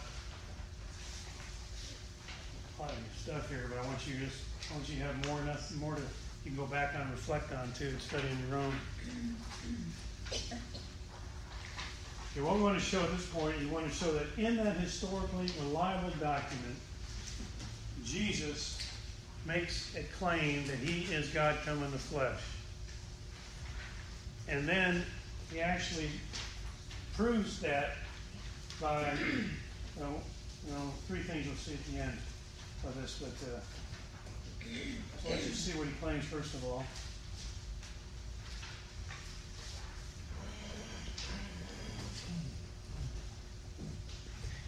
Now remember in John chapter 8 that there is quite a discussion going on between Jesus and the Pharisees about the Pharisees are basically asking Jesus this question, Who are you? But they're asking him, they're asking the question like this, kind of like, Who do you think you are? That's kind of how the question is being asked Jesus. Who do you think you are? And, and they were they were claiming Abraham, you know, and, and the, you know they're, they're, they're the true they, they have the truth, and they're they're the descendants of, of Abraham. And who do you think you are? Okay, so that's the whole context. And then Jesus basically says, before Abraham was, I am. By the way, in some translations, will, uh, where Jesus says, I am, different places, referring to himself, sometimes they'll, they'll say, they'll add he, I am he. And you'll notice that he's italicized because it's not in the text. He didn't say I am he. He said, I am. Because what he's doing is, remember when Moses went to the burning bush? And Moses had the burning bush, and God's talking to him about you know delivering the Israelites out of bondage from Egypt. And Moses is like, "Well, who? You know, what is your name? Who? And they ask me who you, what your name is. I need to be able to answer that question." And God says, "I am that I am." Yahweh is, the name. Yahweh, I am that I am. Well, Jesus actually says when he says, "Before Abraham was," he said, "I am." And he says that they knew he was making a claim of deity because what the next verse says, they picked up stones because they were ready to stone him to death for blasphemy. Because they knew he was making that claim. Because I've heard different cult people, I've, I've talked to a lot of cult leaders over the years, uh, especially on the college campuses, and uh, they'll say, well, Jesus never claimed it himself. Jesus made an ultimate claim. He takes the very name of God out of himself. In fact, in the Gospel of John, he will use that I am statement many times. Even when he says, I am the way, truth, and the life, I am the door, I am the good shepherd, I am the light of the world, all those I am statements, he's using them powerfully to say he is God come in the flesh. All right? Okay, so Jesus claimed to be Yahweh. Also, he claimed to be equal with God. Let's go. I don't know if you guys brought your Bibles with you, but I'll, we'll look at some of these verses and read these. Because I just, you know, it's important for us to see that claims that he's making. All right?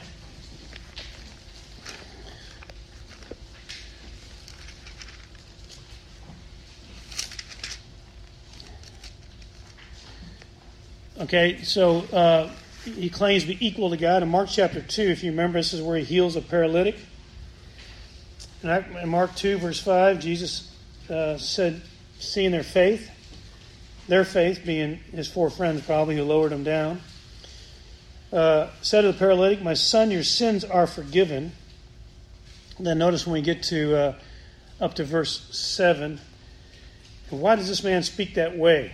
He's blaspheming. Who can forgive sins but God alone? So this is what they're saying. He can't. How can he say forgive sin unless he's only God can do that? Okay, and then jump up to uh, verse ten. But in order, Jesus says, but in order that you may know that the Son of Man has authority on earth to forgive sins, he said to the paralytic, I said to you, rise, take up your pallet, and go home. So the whole idea being here that he is doing things that only God has the right to do and the power to do he's doing as God come in the flesh. Okay?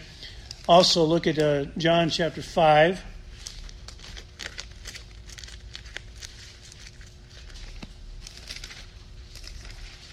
In fact, let's just pick it up in verse 22. It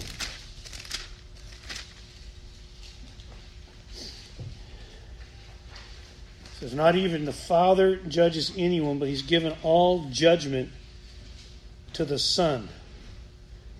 Verse 23 In order that all may honor the Son, even as they honor the Father. I mean, this would be blasphemous to say if he wasn't God come in the flesh. If he wasn't the Son of God, this would be blasphemous to say that, that all may honor the Son, even as they honor the Father. He who does not honor the Son does not honor the Father who sent him. Okay? And then go up to verse, uh, jump to verse 25. Truly, truly, I say to you, an hour is coming, and now is, when the dead shall hear the voice of the Son of God, and those who hear shall live. For just as the Father has life in himself, even so he gave to the Son also to have life in himself, and he gave him authority to execute judgment because he is the Son of Man. By the way, the uh, when Jesus uses the, the uh, title Son of Man, that was his favorite title for himself, Son of Man. And do you know where he's getting that from? Y'all know where he gets that from? Daniel, why don't you look at Daniel chapter 7 for a moment. Daniel 7, you got this scene.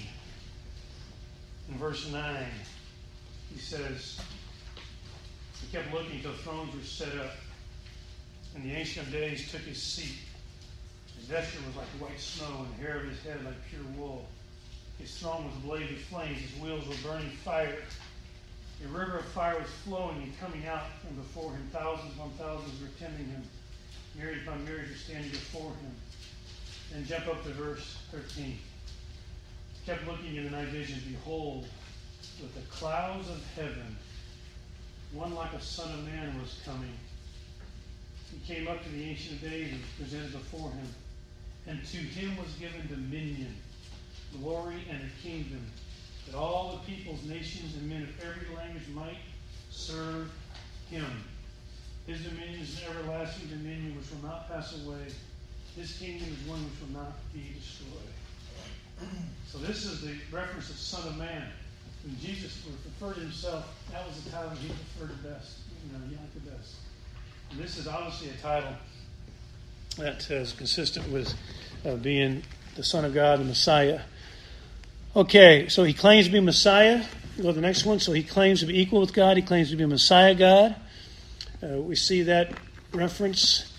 Uh, in fact, let's just look at uh, which one. Turn to uh, Matthew 22. Let's look at that one. Matthew 22. I like, I like that he says, Gary, and, and what you said earlier about uh, that in Mark, he says that he, the Son of Man, has authority on earth, and that ties into Daniel because his dominion on earth, his creation that he created. Just wanted to note that in there. Yeah. All right, so Matthew 22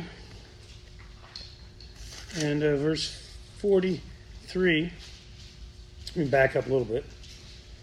Okay, let's back up to 41. Now, while the Pharisees were gathered together, Jesus asked them a question, saying, What do you think about the Christ, the Messiah? Whose son is he? They said to him, The son of David. He said to them, Then how does David in the Spirit call him Lord? Saying, and, and he quotes Psalm 110, The Lord said to my Lord, Sit at my right hand until I put thine enemies beneath thy feet. If David then calls him Lord, how is he his son? So Jesus is trying to get them to, recognize the Messiah. Of course, you know he's come he's come in human flesh, but Messiah is is is, is the Lord, right here. So he claims to uh, be the Messiah God in these other passages as well. Uh, Jesus accepts worship only God was allowed to be worshipped clearly in the Old Testament, time and time again. Remember, angels, anytime angels were worship, what do they say? What did angels say, real quick? Yeah, worship me. You can only worship God. Angels are always corrected because angels, angels show up right here. We'd all be so amazed. It would be hard for us to refrain from worshiping that angel ourselves because they're so glorious. But the angel said, Don't worship. Only worship God. Well, Jesus accepts worship. Jesus was worship, acceptable. Look at the authority of Jesus' commands. You know, he gives the commands, but I say unto you, you know, you have you've heard it said, he's talking about all through the Sermon on the Mount, by the way, Jesus would do this. He would say, uh, that you've heard it said. And what he's doing, he's talking about the Pharisees were, were mis, misapplying and misteaching the Old Testament. Then he said, But I say unto you. So now he's speaking authoritative and, and clarifying all through. All right, the authority of his command. All right. Uh, now, some would argue, yeah, but why does he say some of these things that seem like he's saying he's not deity? Like, my Father is greater than I. And uh, so, how, so a lot of cults are quick to point that verse out. Well, see, so he's not he's not God come flesh. He says Father's greater than him. So how would you answer that?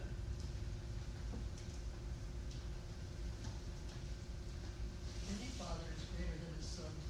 There you go. He's talking about. He's not talking. He's talking about personness. There's Father, Son, Holy Spirit. There's order in the Trinity. There's order. He's not talking about essence, being. Okay. Also, Mark 13. Jesus was ignorant at the time of the second coming. So, if he's God come in the flesh, how could he? How could he do that? How could he not know? Remember, in in, in uh, Philippians chapter two, it says that he that he that he actually he emptied himself, and he did not hold on equality with God a thing to be grasped or, or held on to. He he truly empties himself when he becomes a man, and he empties himself of divine prerogatives. He could have still chosen them, but he chooses to function as a man by the power of the Holy Spirit when he comes to the earth. Okay, and one of the cho- choices he made was to, to, not know that. And how that works is beyond our understanding, but he, he, made a choice. All right, when Jesus said that, uh, when, when, the rich young ruler came to Jesus and said, uh, you know, how how do I obtain eternal life? Good teacher. And Jesus says, why do you call me good? No one's good but God.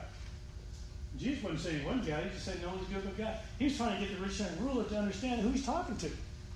I'm not just a good teacher. He said, good. Who are you talking to? You're talking to Messiah. Okay?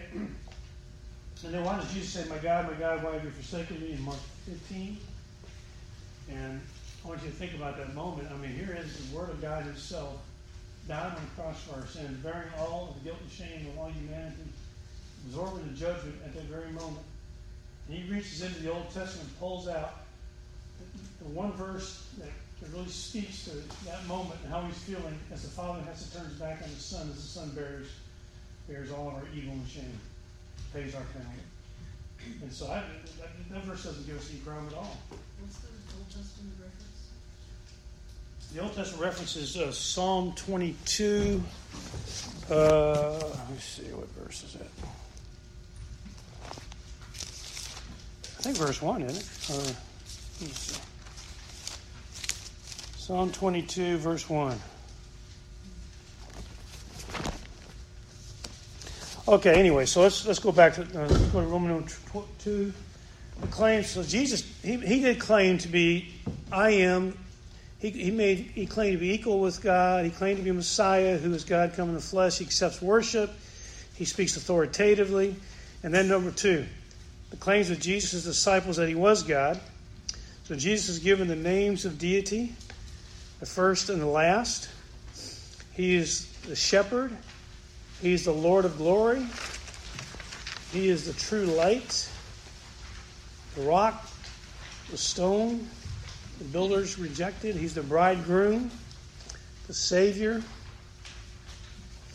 the judge, forgiver of sins, and the Redeemer.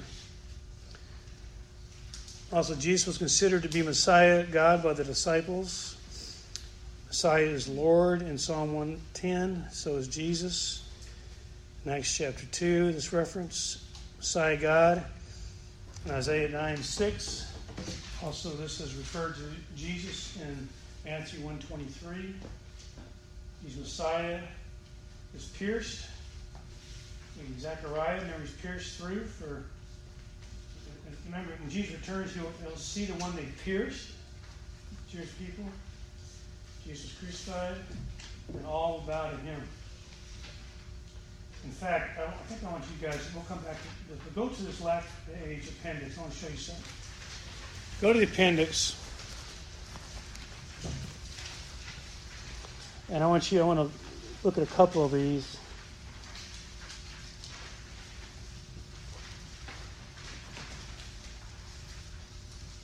Let's start at the very bottom one, Isaiah 45, 23. Turn to Isaiah 45, 23. When I talk to Jehovah Witnesses or Mormons, and other cult groups that say Jesus, you know, the Bible doesn't teach that He is God. Here, these are the passages I go to, like particularly in Jehovah Witnesses. Isaiah 45, 23 says this. It says, I have sworn by myself, the word has gone forth from my mouth in righteousness and will not turn back, that to me every knee will bow, every tongue will swear allegiance. And they will say of me, only in the Lord are righteousness and strength. So I go to verse 23. Every knee will bow and every tongue will swear allegiance. Now I'll ask the Jehovah Witnesses, who are they talking about? Now they'll say Jehovah. I say, you're right. It is. Then I go to Philippians chapter 2. Turn to Philippians 2. Verse 10.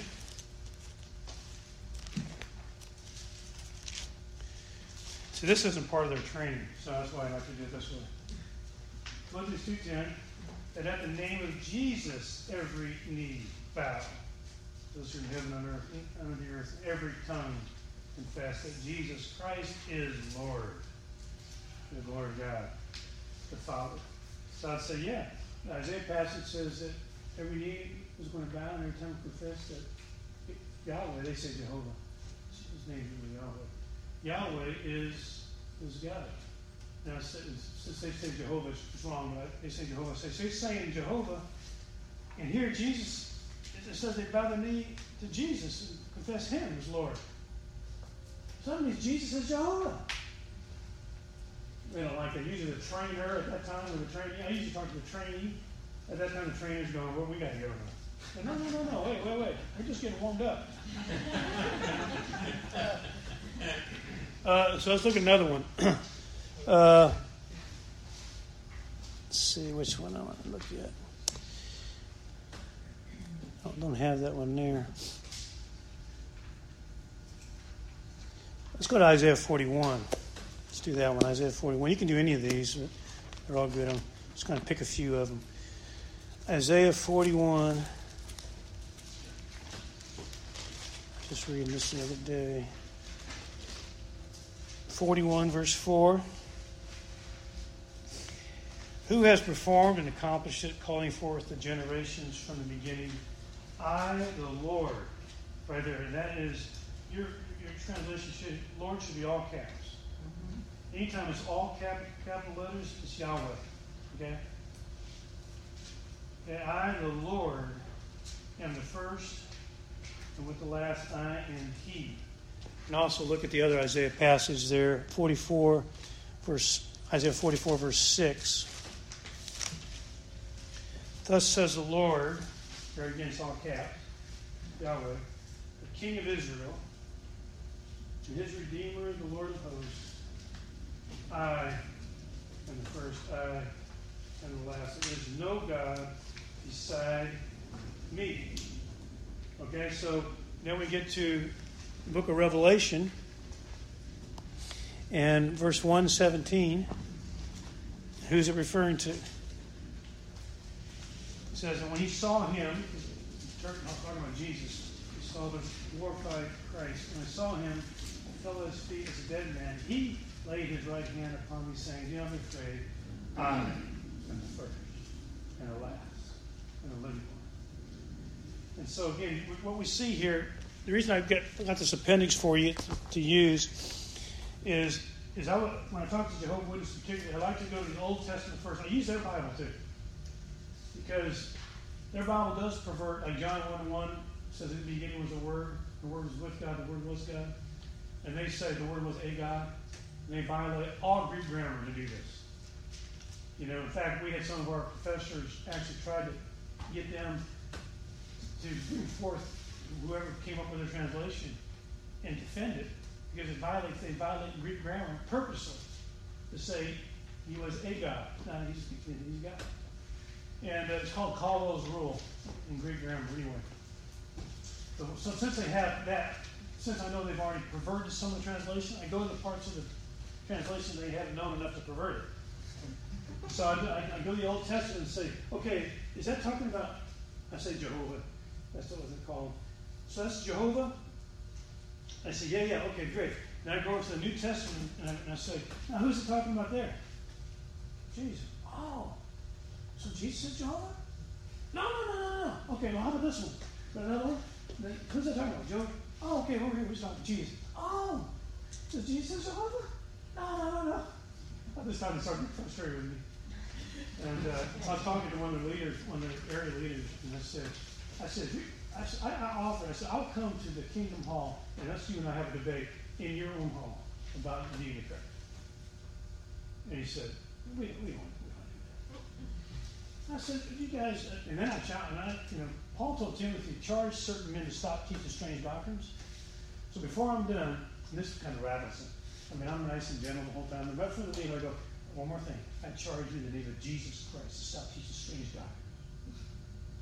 And I'm like, you don't have to be like that, you know? and I'm like, yes, I do.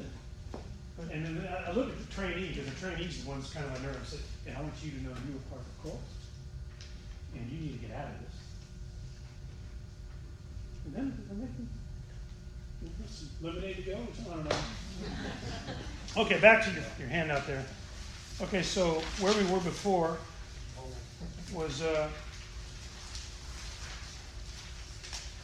Jesus uh, considered to be Messiah God by the disciples. And here we're just in so many passages here it says Messiah is Lord in Psalm 110, so is Jesus in Acts 2. That's kind of what we just did. Messiah is Messiah is God in Isaiah 9 6. Remember? We should be called mighty God, right? Isaiah 9 6, so is Jesus. Messiah is Jehovah's pierced. So is Jesus crucified. And to him we all bow, so we all bow to Jesus. All right. Let me explain real quick because I've made a couple of references to you. Really, why, how the name Jehovah came about. Do you want to know?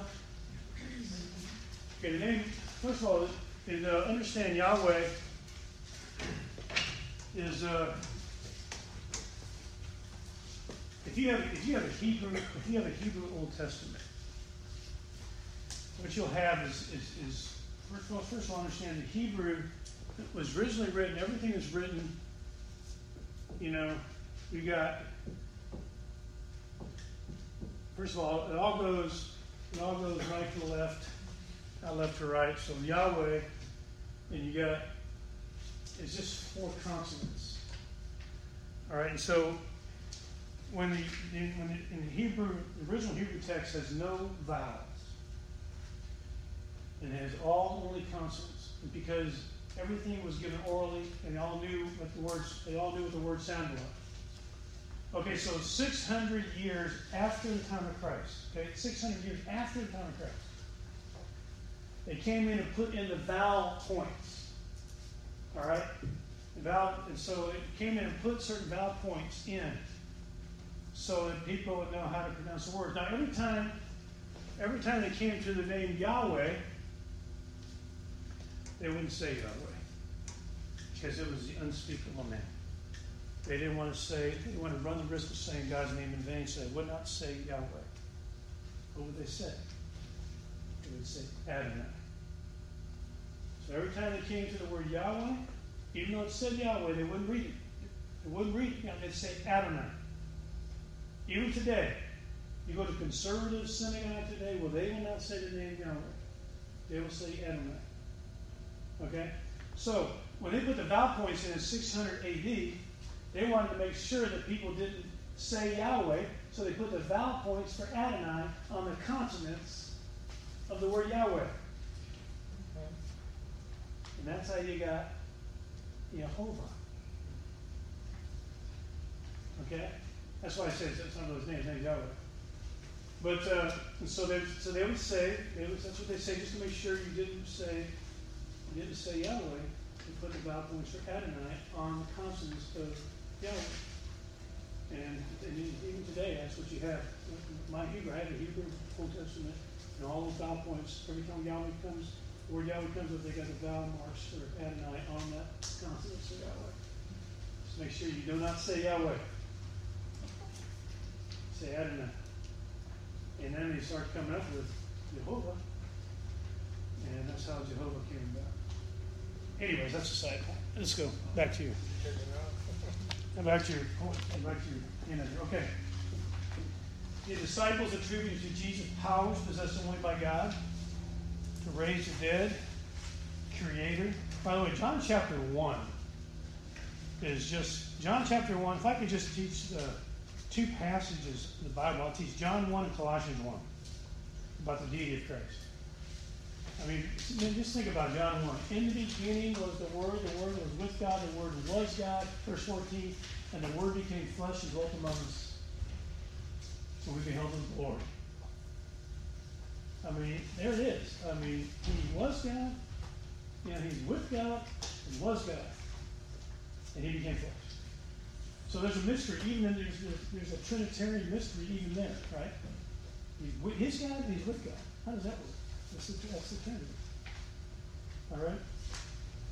Let me see, so give you guys a quick lesson on the Trinity. You don't want one? Okay, okay you got. All right, you got Father, Son, and Holy Spirit. You got one God, one who, and three whats. I'm sorry, one what three who's. I'll do it. One what and three who's. Who the Son, who the Father, and who the Holy Spirit. All right? So what we're saying when we talk about the Trinity, we're, we're not. It's not a contradiction to say God is one and three. It's only contradiction if it's we said He's one person and three persons. That's a contradiction. We said He's one God and three gods. That's a contradiction. We say He's one God, three persons. That's two different categories. It's not a contradiction. It is a mystery, but it's not a contradiction. All right. Now, so God is one what, three who's, but the Son of God becomes a man.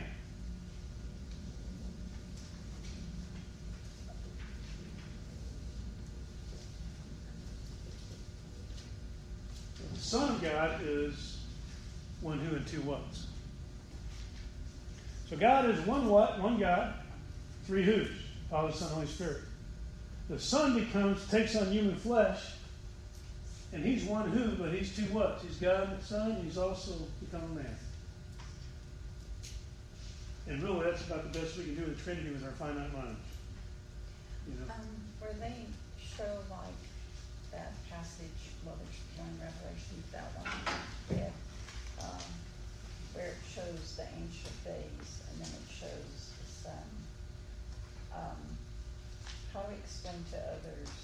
Is it because that's the what and the what? They're two persons, but there is what we're saying when we talk about God being one. We're talking about there's one nature of God, The essence. one essence, one stuff, but there's three persons. And so they're actually three individuals. But we never see the Three Holy Spirit. personalities. Three personalities, but we never see the Holy Spirit like we see in the Bible. They show the Holy spirits portrayed differently. Like you got and then they seven spirits right there in Revelation four and five, and the, the fullness of you know, in his person too. But we know the spirit's a person because in Acts chapter five, remember Peter says that tells Ananias that you lied. Why did you let Satan put in your heart to lie to the Holy Spirit? And, and calls him and uses personal pronouns referring to the Holy Spirit. Holy Spirit's never an it, it's a he. Okay, uh, don't know if I should get off and all that. Anyways, back to this, uh, where we're at here. Hey, Pastor Gary. Yeah. Whenever do you come across a lot of people questioning you on the Trinity when you're trying to share it like Sometimes. apologetics type? Yeah, well, sometimes I'll ask about the Trinity. What the story I like to tell is uh, Augustine in the in, you know, early 400s, I think it was, when he was he was wrestling with the Trinity, and he's walking the beach, and he's walking the beach, and he's trying to think about how God, how are you three and one, and he's walking the beach, and he's asking God this question, and he's, he's doing that. There's a little boy playing on the beach. A little boy would had a bucket, and the boy would was digging a hole in the sand, and he'd run down to the water and fill the water up and with a bucket with water, and he'd pour the, the water into the hole he was making. He'd run back down to the water, put some more water in the bucket, and he'd pour the water uh, out of the bucket into the hole in the sand. And he kept doing that. And Augustine walked in and said, Lad, what are you doing? And the boy said, I'm trying to put that ocean in this hole. And Augustine thought, that's what I'm trying to do. Trying to put this ocean of God into this little hole. But he basically realized, as Wick said, there are some things about an infinite God I can't totally comprehend with a finite mind. And so, so there's some things that we're told about God that are true, but we can't necessarily totally comprehend it. The Trinity is one of those things. And so it's a, but, but we do know that Jesus is clearly making a claim of, of being Messiah, of being the great Yahweh I am. He's making that claim, he's, he's fortifying it with what he does. Okay, also, the disciples associate Jesus' name with God on an equal basis. Citation, baptism formula, apostolic benediction, the work of salvation. Jesus' disciples made direct declarations of his deity, so here's some good verses too that you can look for just. Uh, this is a good handout to have, by the way, too, for you to learn some of these things. So if you ever do talk to cult people. Right, Jesus' disciples called him the creator of the universe. G, according to Jesus' disciples, he was obeyed and worshipped by angels. Also, H, some alleged counterclaims against the disciples' claims. Like, like some some cult it says that Jesus is the firstborn of creation. You know, firstborn, you know, in Colossians one fifteen. Does that mean that God made him? Of course not. The reference to firstborn is that he's the heir of it all. Firstborn is the heir of everything. Yeah, you know, that the Father has. And so he's, he's, he's firstborn in that sense, not in fact that he ever had a creation. Everyone was created, he's uncreated. Okay, uh, let's see. All right, let's go down here to Roman number three. This is the main thing I want us to end up with this before we take another break. That is, the substantiation of Christ's claims to be God are threefold. First of all, A, Jesus uniquely fulfills prophecy is, and that's evidence of he is who he says he is. All right, we'll look at that in a minute. B, Jesus' sinless, miraculous life is, is miraculous life is evidence of his deity. And then C, Jesus' resurrection is evidence of his deity. Now, be honest with you, I want you to have all this, but I just focus, when I'm talking to somebody, I just focus on the resurrection. The reason I do is because uh, we've got over 500 witnesses to the resurrected Christ. And uh, all I'm trying to tell people is this shows that he is who he says he is. He said, you know, that he's God come in the flesh, and then he rises from the dead, proving that he is who he says he is. Uh, and people are able to get that pretty simple. But uh, this, I want you to know this really is, there really is three things. One is that he fulfills prophecy. A lot of these things, even, even outside of his control in a sense, I mean, that he was born of a virgin, I mean, how much control did he have over that? Right? But yet he fulfills that. And I think this, uh, by the way, this Daniel 9 passage, actually, you know, he was born 483 years after 444 BC. This is one of the number one things that the uh, Messianic believers in Jerusalem and, and, in Israel are using evangelistically with, with, with other Jews. Where are you? Okay, look down on uh, Roman number 3 and number 3. A number 3. That there was a prophecy that he would be born 483 years after this uh, the wall is built. Nehemiah built the wall, remember? 444 BC, we can get that date. Well, Jesus was born exactly at that time.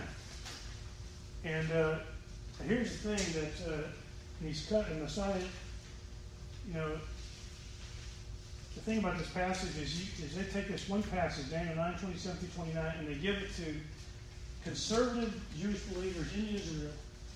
And they basically say, do the math on this passage. And who do you have being born at that time who makes the claim to be Messiah? There's only one. His name is Jesus of Nazareth. And there's been a lot of them. A lot of them have just backed up and reevaluated. Well, maybe, maybe we got this wrong. You got to understand a lot of the reason that Jews reject Christ today is because of what Christians did to Jews in history. I mean, it's horrible what, what, what Christians did in killing and persecuting the Jewish people. Uh, and so, so automatically there was a, was a sense that we don't, we don't want any of that. And, uh, and so, uh, but this passage is causing a lot of them to realize, wait, maybe he is Messiah. Um, I think I only see Daniel nine going to verse twenty-seven. Could be a different. Well, that should be 24 to 27. I'm sorry. I got that wrong. It's a typo. Thanks. Yeah, I don't know. I'm glad you, I'm glad you pointed that out.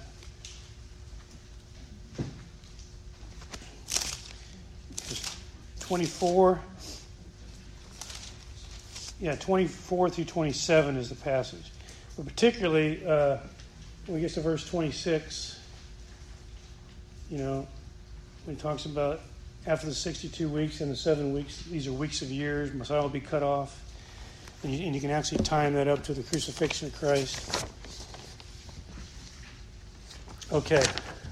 To you notes. i got to keep moving, guys, because I'm trying to work so much in the short. So I'm giving all these handouts. But, uh, and so he fulfills prophecy and proves that he is this one who was prophesied to come.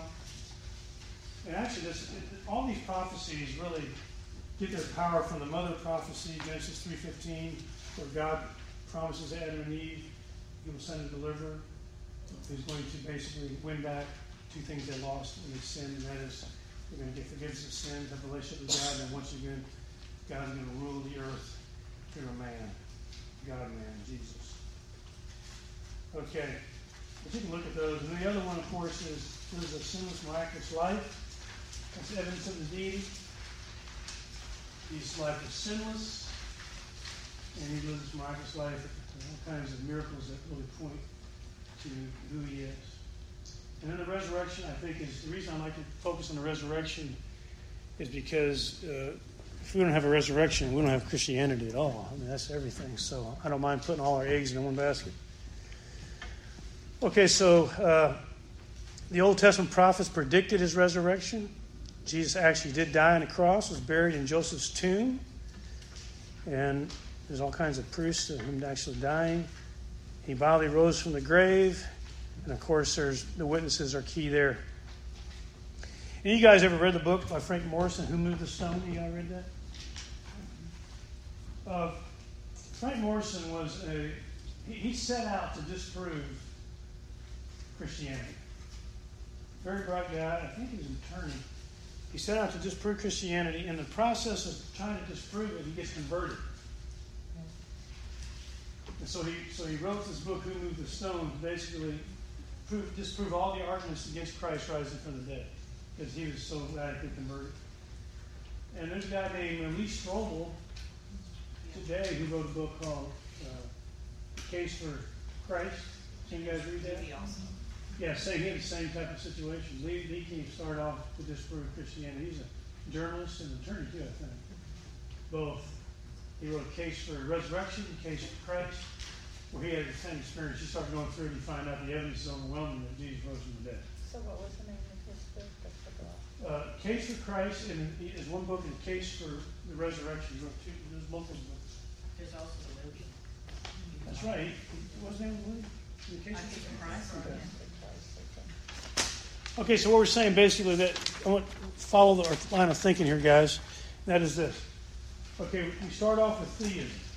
There is a there is a God who is a theistic God who is independent from his creation. And you know, just like a, a watch is designed, requires a watchmaker The designer's universe requires a designer, so you have a God. Okay? And with this theistic God, miracles are possible. And we have a reliable book. The New Testament's reliable historically and uh, historically and archaeologically. It's reliable. Okay? And in this book, Jesus claims to be God. And he actually affirms and validates his claims by doing three things. He fulfills prophecy, he lives a sinless, righteous life, and he rises from the dead. So that means he is who he says he is, God come in the flesh. And so whatever he says has to be right. Well, he says the Bible is the Word of God. And we'll get to that next. All right, so now we're going to talk about, remember the flow again. In fact, look at this handout that's coming around right now, because I kind of go review the flow with it. All right, it's coming around. Make sure you get one of those. Remember, it starts off God exists, and the way the Bible teaches in Romans chapter 1 is basically what we call general revelation. From creation, we know there must be a creator. All right, if we have a theistic world now, when God exists and miracles are possible, does God exist? All right, miracles confirm Christ to be God. All right, the New Testament documents are historically reliable. New Testament manuscripts are reliable copies. New Testament writers are reliable witnesses. The New Testament says Jesus claimed to be God. Therefore, Jesus did claim to be God. Miracles confirm Jesus' claim to be God. Therefore, Jesus is God. Whatever God teaches is true. Jesus taught the Bible is the Word of God. Therefore, the Bible is the Word of God. Okay, now, this handout here you just got has got a lot of stuff to it. And uh, I think you guys can let, let you look at that because I go into uh, information about uh, inspiration, really what, what we mean by the inspiration of the scriptures. And on the next page, too, there's a, the, the extent of the inspiration, and then I talk about inerrancy. A lot of you believe the Bible is true and without error, and explain that as well. Okay? But now, uh, I want you to have that handout, but I want you to look at the handout. Is everybody get that one page? I have two in my hand. Make we go. Okay, so what Jesus taught about the Bible, I summarize that one page. Look at that one page now. Jesus taught the Old Testament. I just want to look at one passage there. Let's look at Matthew 5, 17, and 18 passage, what Jesus taught about the Old Testament. Matthew 5, 17, and 18.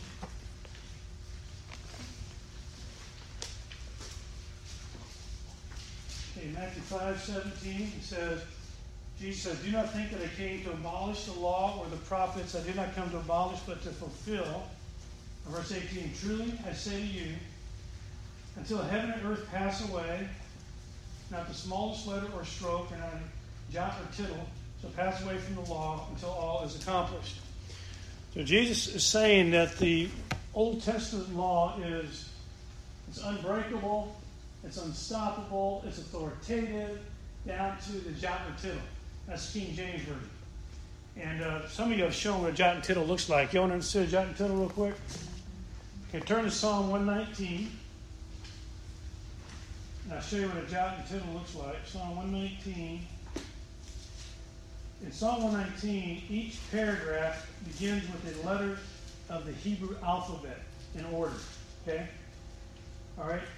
And so each each paragraph begins with a Hebrew alphabet letter. And right above verse 57, if you have a translation, you should see the letter Heth. See the letter Heth? You see it? Above verse 57? Everybody got one? You see one? If not, I'll write one here. Okay, the letter. I just think it's fun for people to know what John Tittle is because people can read for years and have no idea what it is. And okay, so you got a, you have the Heth. Okay, you see where I want you to notice the letter. See how, how it comes all the way. The Heth comes all the way right there. All right, now look. We're above verse 57. It is, if you have a good translation, it'll be in there because it's part of the Hebrew text. They have these, each paragraph, they have a Hebrew letter starting, starting it, the paragraph. Uh, above, above verse 57 is a Heth. above verse 33 is a heck. Y'all see the difference between those two letters? Two different Hebrew letters. Y'all see the difference? One right little. Yeah. Well, right here, this this this right this letter doesn't doesn't come all the way and connect. Here it goes all the way across. This right here is called a tittle. Okay, and then right above verse seventy-three, you have a yod, which is kind of like a comma up in the air. So Jesus says, you know that that the Word of God is down to the. It doesn't say down to every statement is the Word of God. It doesn't say down to every word. It doesn't say down to every letter. It says down to the smallest part of the letter has to be fulfilled. Why? Because it's authoritative. It's the Word of God. So that's so Jesus is making a, a, a big case for the Old Testament being unbreakable, unstoppable, authoritative. Therefore, must be the Word of God. I've given you some other some other uh, things that Jesus said about the Old Testament. So Jesus actually says in the Old Testament, the Word of God. Jesus is God come in flesh. So what he says it has to be true. The Old Testament is the Word of God. But then he promises the writing of the New Testament. All right? In John 14, 26 and John 16, 13. Let me just tell you what they say. In John 14, 26, Jesus says that he's going to ascend and he's going to send the Holy Spirit on the apostles. He said, the Holy Spirit is going to bring everything to your remembrance, he said. That's John 14, 26. And John 16, starting verse 13, he says, and he says the Holy Spirit's going to come on you, and the Holy Spirit's going to lead you in all truth and disclose even more revelation from me to you. That's what he said in these passages. So Jesus is promising the writing in the New Testament. So Jesus stands in between the Testaments. Says in the Old Testament, it's the Word of God down to the jot and tittle. And he promises the writing of the, the New Testament. The Holy Spirit's going to guide the apostles in all truth. Bring everything to their remembrance and even disclose more revelation to them. All right? So Jesus says of the Bible, Old Testament, New Testament, is the Word of God. He says the Old Testament is the Word of God. He promises the New Testament will be the Word of God. Therefore, since Jesus says it's the Word of God, it's the Word of God. Okay, so you guys see the whole line of thinking here? So we start off, God exists. All right? And he's and, and so miracles are possible. All right, we have this reliable document, the New Testament, historically reliable document that actually tells about Jesus making his claim to God, come in the flesh, Messiah. Jesus not only makes the claim, he actually, you know, proves he is who he says he is by doing three things. What are they? Number one, fulfill prophecy. Number two, lives a sinless, miraculous life. Number three, rises from the dead. Proving he is who he says he is, God come in the flesh. As God, he cannot lie. So whatever he says about the Bible must be true. What does he say? He says the Old Testament, down to the jot and tittle, is the authoritative Word of God. The New Testament promises will be true, the Word of God, revelation from him to the apostles. So why do we believe the Bible is the Word of God? Jesus says so. All right? Now, go ahead. but Jesus is also the Word of God. Jesus is. He's the Word become flesh. So. So he this is himself is Word- inerrant. So this is the Word become friend. No, this is the written Word of God. This is this is this is revelation from God. He is the Word of God personified. And he is God's revelation, ultimate revelation. Okay, so that means that what if Jesus says this is the truth, then that makes Christianity unique. Jesus doesn't say any other religion is the truth. He says he says this is God's true revelation, and this is what we believe. So that sets Christianity apart from every other religion. And that's what Christian apologetics says. We are defending the Christian faith. And that's the line of process of thinking. And you guys, so y'all want to track that process? It's not hard, is it? Everyone got it? Makes sense? But I'm going to go to, I'm going to deal with a couple of questions with the hour we got left. Like, what about those who never heard, and if God away evil? So those are two big questions. If you share the gospel with some people, you're going to get those two questions. And you need good answers for them. But I, I want you just to see the, the, the simple flow, though, okay? Any questions about the flow? Making sense? Nah? Anybody, I confuse anybody? Okay, we're all good? Okay. Now I want to talk about if God, why evil? Because this is huge. And I, and I hear this question all the time. And, uh, and it's a good question. And needs we need to have a good answer. Because a lot of people who even might have started off, you know, believing, believing in you know, Christianity had some kind of bad thing happen in their life, and so therefore they stopped believing in God. Know, I used to believe, like people, I used to believe, but then this happened. What they're saying is they didn't have a good answer for the question of God, why evil? If God, why suffering? If God, why injustice? If God, why things like this or this? We could all get you know, answers to that. You know, finish that sentence, right? Okay. So I want you guys to be able to understand that uh, first of all, we are not we are not the least bit intimidated by that question. We have there's a good answer to the question. All right. And as Christians, we all have good answers. All right. So here, first of all, let's just understand. Everybody have this, if God why evil. First of all, we're going to break it down into sections here, so we can understand. First of all, the problem of the nature of evil. So here's how the problem is stated. Here's how a lot of people's mind is. If God is the author, author of everything, and evil is something, that means God is the author of evil. What's wrong with that? Well, first of all, God is the author of everything, but evil's not a thing. It is really a lack in things, and we'll explain that in a minute. So it doesn't follow that God created evil. So if someone says, someone says to me, God is the author of everything, I say, yes. And evil is something, I say, no. I'm not going to, give them these three steps because it's wrong. All right, here's the answer. God is the author of everything. Evil is not a thing. Hence, God does not follow God created evil. All right, we're going to explain more of this in a moment, but let me go ahead and just jump in. What did God create? God created everything perfectly good, right? And it says in Genesis chapter 1, everything was very good. Created. Then he saw that it was not good to man was alone, he creates you know, Eve for Adam. Okay? And so God did, did not create anything evil. He created free creatures. Now, why did God create free creatures? So they could choose to love him. So they could love Him. See, God made us to love us, right? But how do you, how, you can't get a robot to love you back. So He had to give us freedom. You can't love without freedom. So God made free creatures. And free creatures sin and bring in evil into the world. All right? So God didn't make evil. God made free creatures.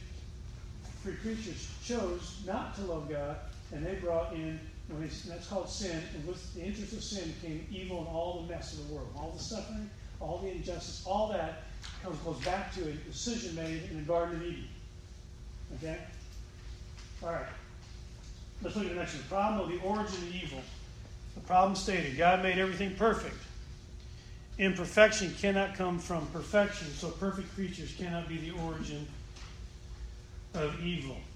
Answer God made everything perfect. One of the perfect things God made was free creatures. Free will is the cause of evil. Hence, imperfection, evil, can arise from the perfect. Not directly, but indirectly through freedom. So God does not create evil, He creates free creatures. That's the big, that's, that's the big answer here, guys. All right, note there. God created the fact of freedom, man performs the acts of freedom. God made evil possible, creatures made it actual. Okay, so again, I don't think people would think it's, you know, you know, couldn't God done it a different way? And we're going to see in a moment again, but I don't think God could have done it any other way. First of all, if God makes robots, how are you going to have a loving relationship with a robot? So God could have chosen not to make anything. He could have. But he didn't. And why didn't he? You ever wonder why God even decided to make it, make us? You know, one time I was, uh, you know, we had four grown children, but we had, I remember the kids were little one time, we went to uh, Disney World. And we camped out in the park there, and we just had a great time.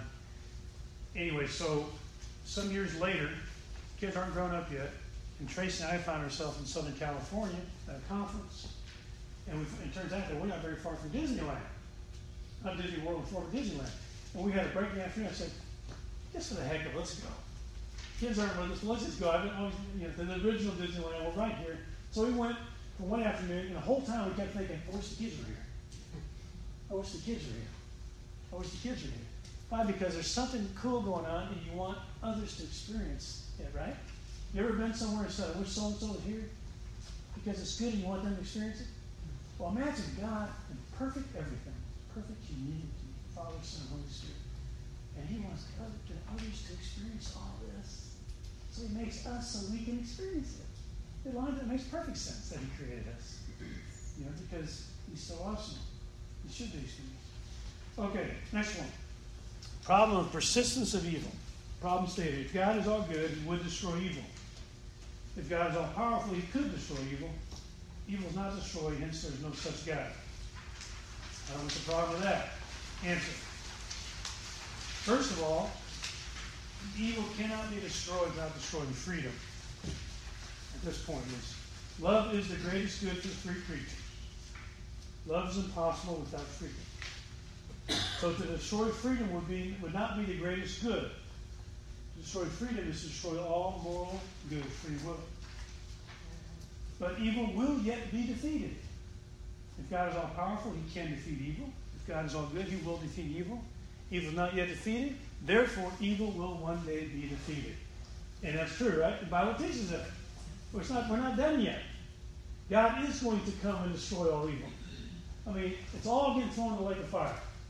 I mean, all of it's going in the lake of fire, totally, forever abolished, destroyed, and we are we are going to be just nothing but glory.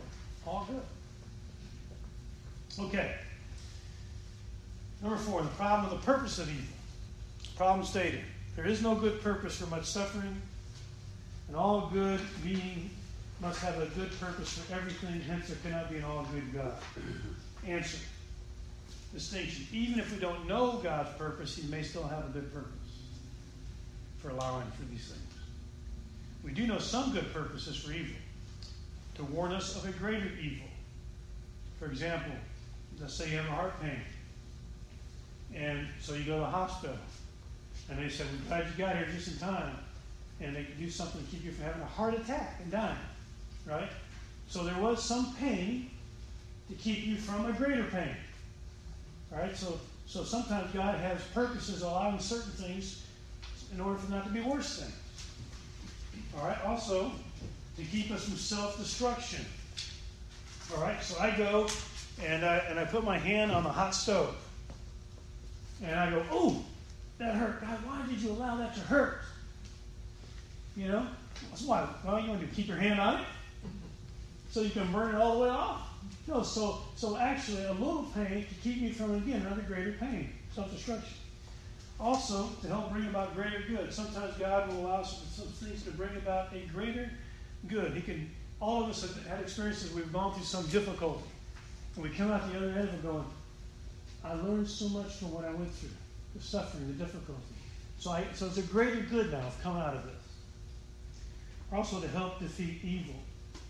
So sometimes even allowing for some of it can actually turn around and bring about defeating other evil. No, look at this. No pain He's got a megaphone to get the attention of a morally deaf world. That's another C.S. Lewis quote, by the way. I always tell my kids, um, growing up, I tell them, uh, you can learn and live, or you can live and learn. Which one you want to do? You can learn and live, or you can live and learn. And then I say, now, when you, if you decide to live and learn, understand that pain is the last teacher that walks in the room. But pain is a good teacher. Do you want do you, do you want pain to be your teacher, or you want to try to avoid some pain? And so sometimes God will use pain because that's the only thing a morally deaf world will finally listen to. You know, it's kind of like when the next when the next big disaster hits America. You know, the next uh, September 11th, type event happens, and there, and I believe there's going to be some, what, what's going to happen the next day is there's going to be tons of people in churches. You know, just, just like after 9/11 last time, people packed in churches. So what happened was, all of a sudden, God got their attention. Now, did God cause that to happen? No. Did God, is that, will God use it? Yes. So a lot of things that happen on the earth, God's not causing, but God will use it. He will use it. All right, the problem of the extent of evil. All right, the greatest good is to save all men.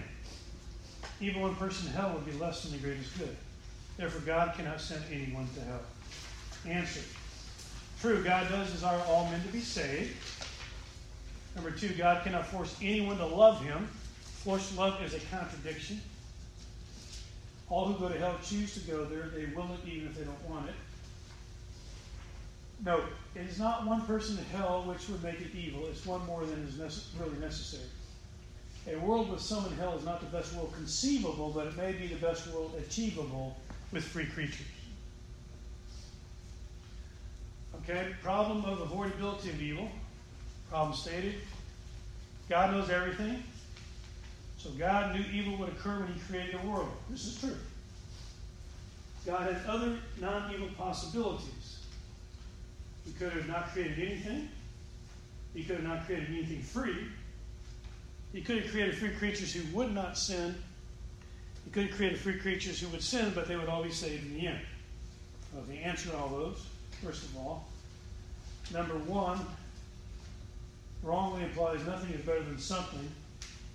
Know, this whole idea that that's uh, uh, under uh, 3a, not create anything. That wrongly implies nothing is better than, than uh, something. Under 3b, God could not create anything free. That wrongly assumes non-free can be compared to free. I mean, just, I, I didn't even make that comparison. And then uh, last one is possible that C and D would never come come about freely, and God cannot force freedom. So you say, well, uh, let me ask you this question. Here's a good one for you to think about. Okay, if uh, if we have to have freedom to love God, and when we when we get to heaven, we're going to forever be in a love relationship with God. That means we're going to be free, right? In heaven, right? No, no, that's not your question. Say it again. If I'm going to be in heaven and love God forever, I have to be free forever. Right? Okay. Or I can't love God. But we're going to love Him.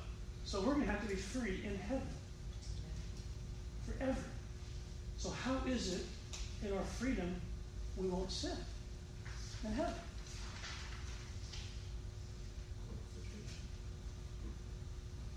Yeah. We won't be the. And what changed us? Transformation And when does that transformation occur? in Christ. All right. Let's look at a couple passages. All right, turn to uh, 1 Corinthians chapter 13.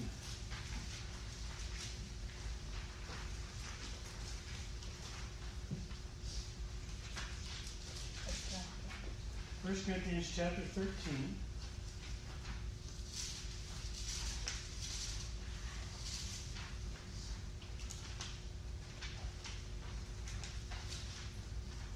It's talking about time. It says, uh, verse 11, When I was a child, I used to speak as a child, think as a child, reason as a child. When I became a man, I did away with childish things. Verse 12, For now we see in a mirror dimly, or glass darkly. But then, face to face. Like face to face, when we see the Lord face to face.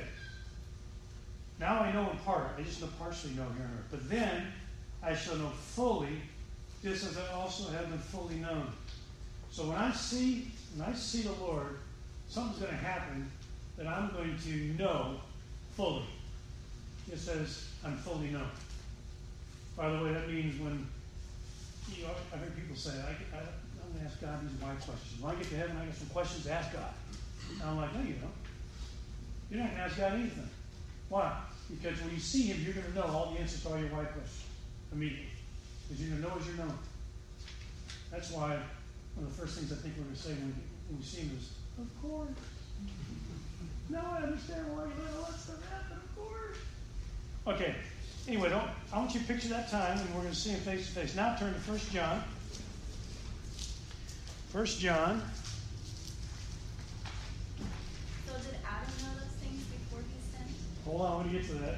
That's a good question, though. All right, First John, chapter three, verse two. Beloved, now we are children of God, and it has not appeared as yet what we shall be.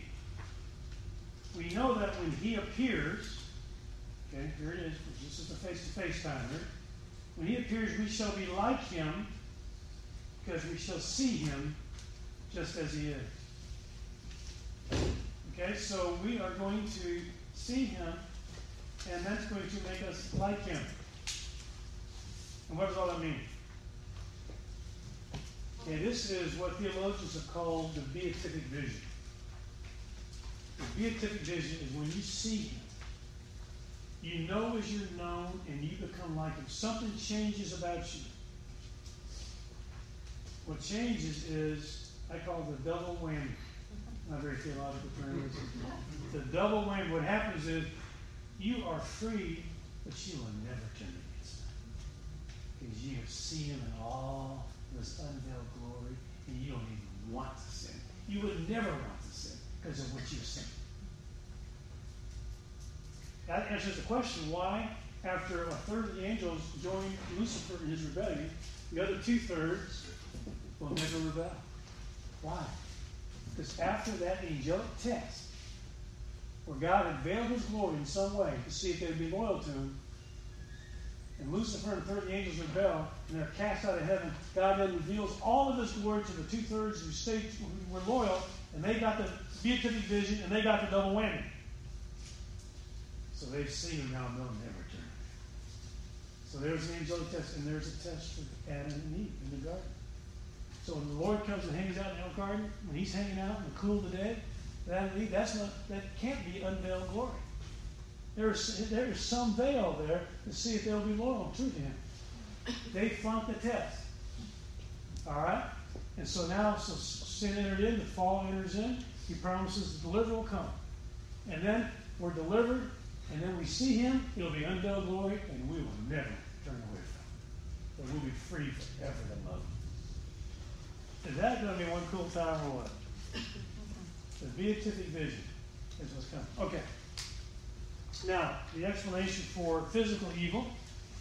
So, if you guys see basically the real key to understanding if God love evil is understanding that God is love. God created free creatures to love Him. In order to love Him, you have to be free not to love Him. So, sin enters in. You know, they, they choose to rebel at sin, and if that comes all kinds of problems. All right? We have to fall. We got all kinds of issues all the mess going on. All creation has been hurt by this. That's why we have all these violent storms. All this, this creation is groaning under this. All is groaning for its redemption. When Jesus comes back again, He's redeeming all creation. Is being redeemed. Okay, everything's being redeemed.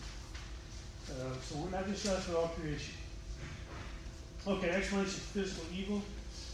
Right, problem stated. There are many occurrences of unjustified suffering in the world floods, tornadoes, earthquakes, rape, civilian casualties in war, cancer victims, etc.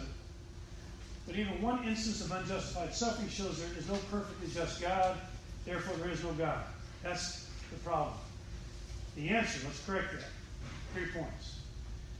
An attempt will be made uh, to account for an alleged alleged innocent suffering. Many persons, many people, personally innocent, uh, innocent people suffer. The question is not whether they were innocent, but whether they're their innocent suffering is justifiable. Two, not all immediately unjustified suffering will be ultimately unjustified. Wrongs of today will be righted tomorrow. Injustices in this life will be justified in the next. So someone, someone says, I just can't believe that God would allow that injustice to occur. Well, I'll answer, well, God's not through yet.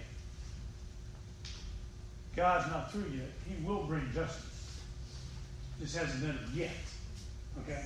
Number three. It is necessary to show how 100% of suffering in this world can be justified. It must be possible to show how all Suffering is connected with free will and is necessary for the opportunity and attainment of the greatest good achievable. Let me give you 10 reasons for physical suffering. Here they are. Number one, some physical evil comes to us directly from our own free choices.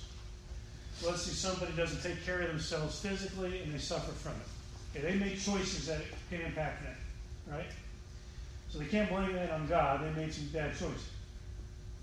All right, number two, some physical evil comes to us indirectly from the exercise of our freedom. Okay, so somebody is just being lazy, and, and all of a sudden they're suffering. Say they lose their job, and they're saying, you know, God, God must not be good because I lost my job. Well, they're suffering from, from choices that they've made again, even if it's indirectly because they're exercising their free will. Number three, some physical evil comes to us directly from our free choices. All right, or the free choices of others. So you can have somebody that, someone that uh, maybe hit their spouse. All right, well, and the spouse says, "I can't believe God let me be hurt." Well, there was someone's free will was being used, and that person's free will ended up causing you suffering. Okay, number four. Some physical evil comes to us indirectly from the free choices of others like improper prenatal care, parental laziness, so forth. So someone, I think parental laziness is easy to see there, that, uh, that they, the child can be indirectly hindered by uh, the choices of parents uh, have made upon them, not taking, not raising them right, and they suffer for the fact that they don't, they're not really equipped to handle what they need to be equipped to handle. And number five, some physical evil, evil may be a possible byproduct of other good activities. Like, uh, for example, uh, rain's a good thing, right? But then too much rain, we have floods. And uh, one time, I was uh, I was just 22 years old. I was in the Palau Islands, and I was working some missionaries there, and I was uh, I was uh, I was, I, I was one guy, who one church truck, and I was like, anytime someone needed transportation. I was like one of the truck drivers. Gary, get the truck. We need you to. I always went to the airport to pick up people. We had had a jubilee, 50 years. The gospel had been in the the German missionaries. And the, and, the, and the, original German missionaries who brought the gospel 50 years uh, earlier were coming for this special time of celebration. And I was picking one of them up. He's like 80 now. And it was raining out, it's muddy, and it's holes, and I'm driving the truck, and I pick him up, and, and here's this old, godly man gets in the truck, and I'm like, I, am griping about the mud and the weather and driving, all this rain. And, and he looks at me and says, Son, a blessing from God. I'm like, yeah, I praise God for the blessing of rain, you know. but uh, so sometimes even a good thing, you know, can actually cause some problems. All right. Okay, uh, let's see. Verse 6, I mean, number 6, some evils may come upon us as a result of the choice of evil spirits. Again, there's, there's freedom that's worked there. Evil spirits could, could impact our lives. All right, number seven, some physical evils are God given warnings of greater physical evils. Like the toothache that you go to the dentist in time and he ends up saving the tooth. So that little pain saves you a greater pain. Number eight, some physical suffering may be used by God as a warning about moral evils. Okay, so again, God using I mean, how do you get how do you get a free creature's attention? They don't respond to revelation, but God loves them wants to get their attention. How do you do it? Well, sometimes pain's the only thing they, they will finally look the hell up, you know. I've been I've been I've seen people before that they walked away from God, rebelled, and they end up in the hospital going through all these troubles, and I'm still by the hospital bed, and, and they look at me, and I'm, I'm, I'm there to pray for them. I'm there just them or say anything. I'm just there to pray for them and they're, and they're laying in the back and you know say, "Why this happen to me, Pastor?" And I, I, one time I said, "Well, right now you're in a perfect position to look up. Maybe that's what God wants you to do. Why don't you spend some time looking? Because God got his attention. Okay. Uh, let's just jump down to three. Why doesn't God miraculously intervene to prevent all physical evil from occurring? Answer. A. God could if he chose to do this. The omnipotent God has the power and the sovereign control of his creation. B. In some cases, God does intervene and interrupt physical evil. We see this obviously in the miracles of Christ, but we've all kind of seen those things in our lives too, when God did intervene and save us a lot of pain. See, sometimes he does. See. Evil men do not really want God to intercept every evil act or thought. At best, people really want God to intercept only some evil actions. And He does do that through the Bible, through the Holy Spirit, through the moral law, through Christians. So God is intercepting a lot of evil. Did you guys ever see the movie uh, Bruce Almighty? About uh, what was the actor? It was Jim Carrey. Wasn't it? Was was God, and he, and he wanted. He just was complaining about how God ought to answer all these prayer questions. So he let him go ahead and try to answer all these things, and he's messing all of it up, right? Okay. That, that, he leads us indeed. Continued interference would disrupt the reg- regularity of natural law and make life impossible. E. It is possible chaos would result from continuous miraculous intervention. You know, I remember being in a, uh, I remember on the way to a prayer meeting one time, I was, I was, visiting some relatives were farmers up in Illinois, and and they were going to a prayer meeting uh, for rain. They hadn't had any rain. And I remember that morning thinking how good it was not to have rain, so we could play outside. I was I was a kid, right? I'm like, so I'm thinking, I'm thinking, you know, I'm, I'm going to be grateful there's no rain. So then we go to a prayer meeting and then praying for rain. And so just think about that. I mean, so there's no way God can answer everybody's prayers because these prayers are not all, can all be answered the same way. All right, F. If God were to prevent all evil from occurring, he would have to interfere with the full exercise of free will. G. In a world of constant divine intervention, all moral learning would cease. H. All physical evil is, is either a consequence, a condition, or a commitment of free choice. By the way, that's a big summary right there. All physical evil is either a consequence, a condition, or a commitment of free choice. Physical evil is not desired by God, but it is used by Him to occasion a full exercise of free choice and to maximize the opportunity for attaining the greatest good achievable in a fully free moral world. Okay. And this right here is just extra biblical, biblical perspective on suffering. What does the Bible actually teach about suffering? This is the purposes for suffering and our responses to suffering. So that you can look at that on your own. Okay. Tracking right along, we're going to go to what about those you never heard? Here you go. Again, this question is is, uh, is consistently asked. You know, and it's good for us to stop and think about how we can answer this question.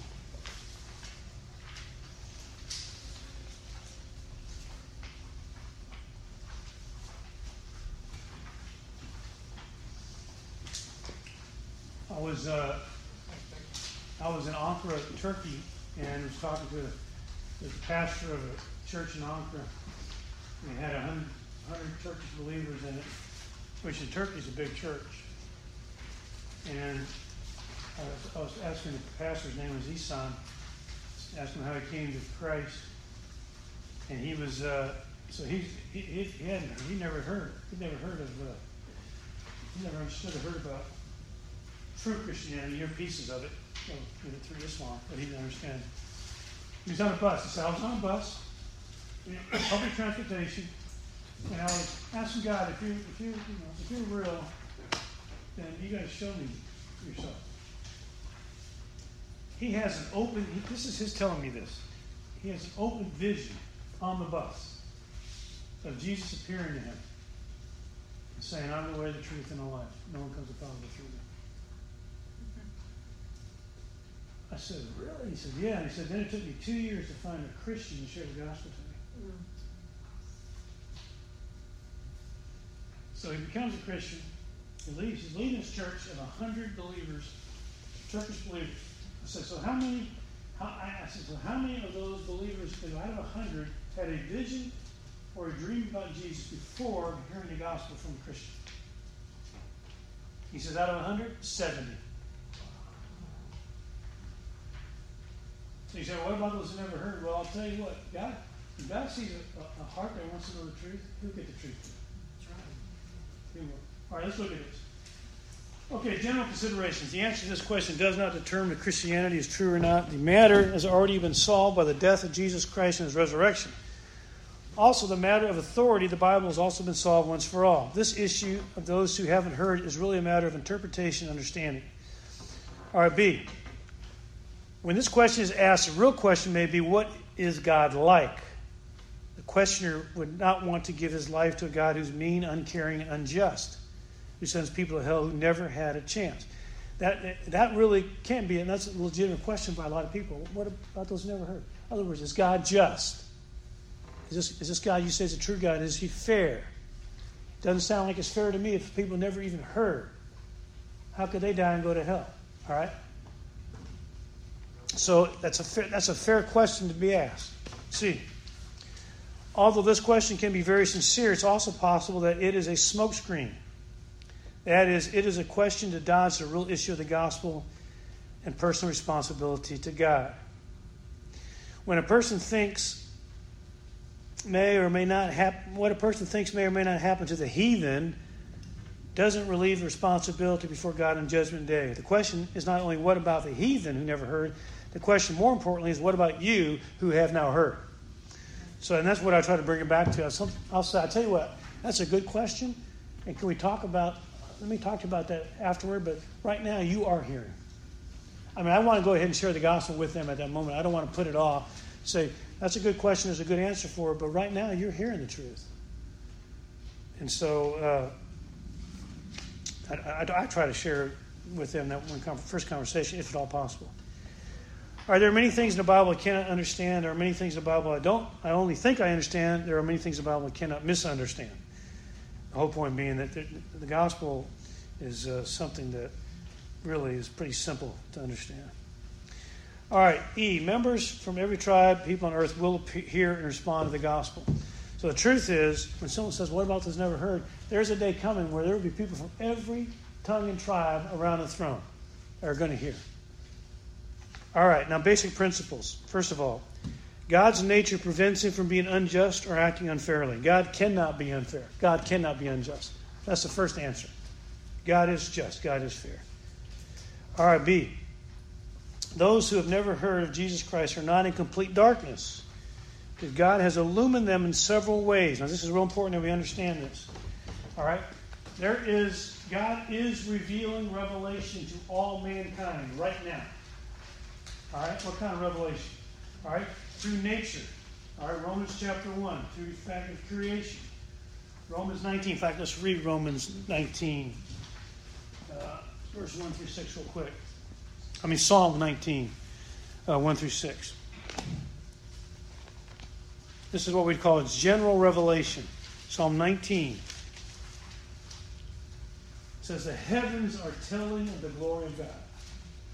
Their expanse is declaring the work of his hands. Day to day pours forth speech. Night to night reveals knowledge. In other words, he's saying all creation is speaking really of God. All right? Okay, and also uh, the other passage there, Romans 1, I want to read to you. Romans chapter 1, it says, verse 20 For since the creation of the world, his invisible attributes, talking about God, his invisible attributes, his eternal power and divine nature have been clearly seen, being understood through what has been made, creation so they're without excuse. So creation itself is a revelation of the fact that it had to be created. And so God is holding all mankind accountable for the revelation that, they, that He's given already. He's given what we call general revelation. There must be a God. They can respond to that or they can reject that. All right, but that's not all. Also, Romans chapter 2, he talks about our conscience. All mankind is given a conscience. This whole sense of right and wrong is in us. You know, the sense I'm going to have to give an account for it is in us. That's why that atheist said, you know, that he, in the debate, after the debate, that it was morally uncomfortable for him to believe in God because there's a sense you have to give an account. So he has to come up with some arguments that he can put up a smokescreen. There is no God, so he doesn't have to fear giving an account. All right, awareness of eternity. Ecclesiastes chapter 3 says that God has set eternity in our hearts. I mean, just, there's a sense that we're gonna, that there's an eternity that we it's, it's, it doesn't make any sense if we are just evolved from animals that would be thinking about eternity. But we do. You know, you find that in all these different tribal people in the darkest jungles and And you can find that there's a sense about an afterlife. Where'd that come from? You know, it comes from the fact that eternity is put in our hearts. Why does the Pharaoh want to be buried with all of his gold for the afterlife? Why? Because he thinks he's going to have an afterlife. Where does that come from? It's going to put it in him. All right? And then material goodness, just the goodness of God, it also is the revelation of the existence of God. And so there is a certain amount of light already given to everybody. Okay? So everybody has a certain amount of revelation. All right, next. C. If a man responds favorably, responds to God favorably, accepting the light of revelation given to him, God will see that that person will receive the necessary information to make a decision for Christ. Okay? In other words, so God sees every heart. He sees those who respond to the light they've been given. If they respond positively, He gives them more light. If they don't respond positively, why should He give them more light? That means they're just going to be held with greater condemnation. There's just going to be more to give an account for. If you don't respond to a little light, why should God give you more light that you're going to be held accountable for? Okay? God will respond to light. In fact, Acts chapter 16 is a great story where you have there's some women in Philippi on a riverbank praying. They don't know God. They don't know Christ. They never heard the gospel. But they're praying. They want to know. They're praying. They're seeking Him. They're responding to whatever revelation they receive. They're praying on a riverbank near Philippi. And what does God do? He sends, in Acts 16, he sends Paul with his apostolic band of brothers all the way across the country of Turkey, across the sea, over to Greece to a riverbank to share the gospel with these women. In fact, God, the Lord tells Paul, he says, it says that he forbid them to speak as they're going through Turkey the gospel to anybody else. He wants to get them in a hurry to, to these women. Why? Because they're responding to revelation. He sees their heart. And he gets his Apostle Paul's band and, and sends them all the way across the country to Turkey, guys. And this is not, you know, there's not high speed trains. You know, I mean, he's just taking a while for him to get there. Why? Because God wants to get you, they get the truth. So that's the heart of God. So when someone says, What about those who've never heard? My answer is if they respond to, to the revelation God's already given, God will make sure they do. He absolutely will make sure. All right. The biblical procedure goes like this. Here's the, here's the procedure. A God illumines every man and woman through natural revelation, through nature, through conscience, through awareness of eternity, through material goodness. So there it is, revelations for everyone. B. Yet Jesus Christ is the only way to God, heaven, and salvation. And C. God wants everyone saved. D. Therefore, God will send a messenger to all who respond to natural revelation to tell them the gospel of Jesus Christ. And those who believe are saved. We have biblical examples of that. Cornelius in the book of Acts. I mean, they're seeking God, they're praying, right? And so God wants to get Peter over there. So, so, so Peter's, you know, Peter's thinking, he, he doesn't think, he thinks it's going to be unclean to go over there. Even after God tells him to go over there, Peter is basically arguing with God that this is an unclean situation. He, he's explaining to God what cleanness is, you know.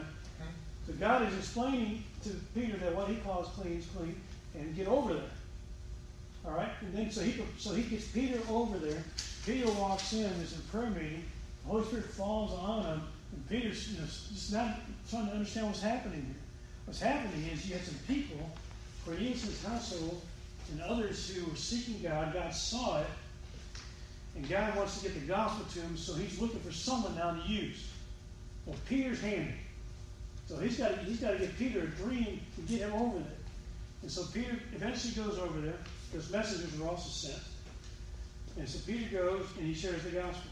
Why? Because God still wants to use a human to share the gospel. God may use a dream, a vision, an angel, but when it comes down, confidently believe he wants to use a human. He's going to use a human to share the gospel. Okay, so Cornelius, there's lots of there's lots of examples of uh, people responding to revelation. The whole Magi story is a great story of responding to the revelations they had. And then go on this probably 18 month journey to find just to worship the promised Messiah. Okay, modern examples in the mission field. What There's does, what does CF mean? That's just, just a reference. Oh, okay. These are references. Uh, a lot of modern examples in the mission field where they have, uh, there is a, one particular story, and I can't remember all the details, I just remember it was, uh, there was some uh, Wycliffe Bible translators had gone to, and I, I can't remember exact spot it was, but it was a jungle spot. And they were actually going in because they heard there were some people there. And, and you know, like, you know, a lot of times they would say there's more, there's more people down the river So you went there. And uh, apparently there was enough similarity to the language that they had already learned with this language, and they went there and could communicate somewhat. And they, and this people, this, this tribe had built a, a, a house, church building of. They built a worship place. And when they, when they showed up, they said, they, they said, we've been waiting for you. We're, we're told that you'd be coming. God was sending someone to tell us about him. And so we built this place for you to tell us. I which we should, we should always happen that way. We don't always happen that way. But there, there's a lot of there's examples where people are responding to some revelation, and God is going to make sure, no matter if you give them a dream, a vision, angelic visitation, whatever, He's still going to send somebody human with the gospel. That's how God works. So He's given us this great honor. Okay, question four. Could those who have never heard, who yet respond positive to natural revelation, be let into heaven through some other way besides Christ? Answer God can do anything He likes. Yet, if God is powerful enough to reveal Himself through some other way, He's powerful enough to do it the way He said He would through Jesus. That's the way God chooses to do it. It's, it's, it's the gospel. All right, D. Those who have never heard condemn themselves by rejecting the light received by not keeping their own moral standards. A rejection of external revelation brings condemnation, according to Romans chapter 1. And number two, rejection of internal revelation brings condemnation, Romans, later in Romans. The punishment will be proportioned, proportioned to responsibility and revelation. Less revelation demands less responsibility, therefore less judgment. I want you guys to remember what Jesus said. If uh, Jesus talked about receiving greater condemnation, you know, there, there's, there's. Uh, let's just look at a couple of these passages. It might be summarized too much. Let's look at some of these uh, passages here. Turn to Luke 12. Matthew, Mark, Luke 12, 47.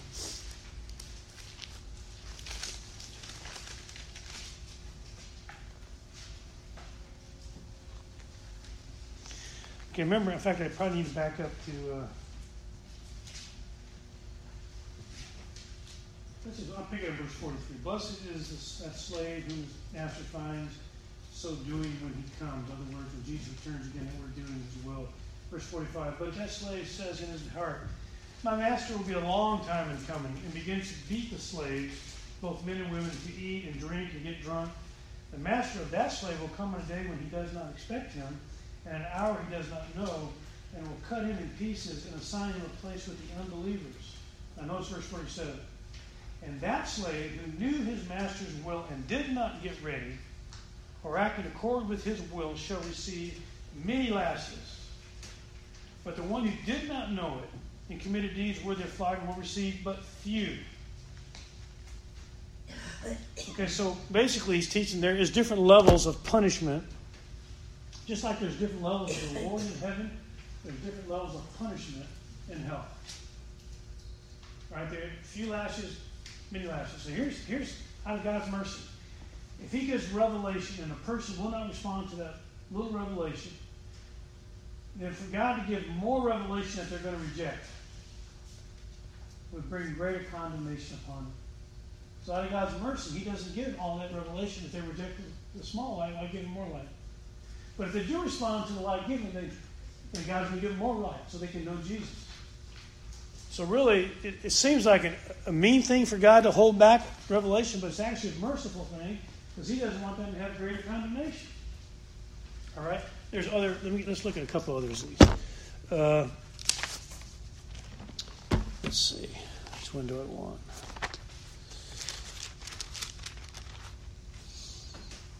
Let's go to let's just let's do one more. Matthew 10. It's Matthew 10, verse 15. Uh, let me let me back up enough the context. He's sending out, you know, the twelve disciples on a mission. He's telling them what to do. In verse 8, heal the sick, raise the dead, cleanse the lepers. Verse 9, do not acquire gold, silver on your journey. Uh, verse 12, as you enter the house, give it your greeting.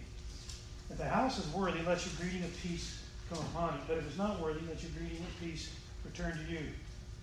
Whoever does not receive you will heed your words as you go out of that house or that city. Shake off the dust of your feet. Now, verse 15. Truly I say to you, it will be more tolerable for the land of Sodom and Gomorrah in the day of judgment than for that city. What he's saying there is Sodom and Gomorrah had a certain amount of revelation.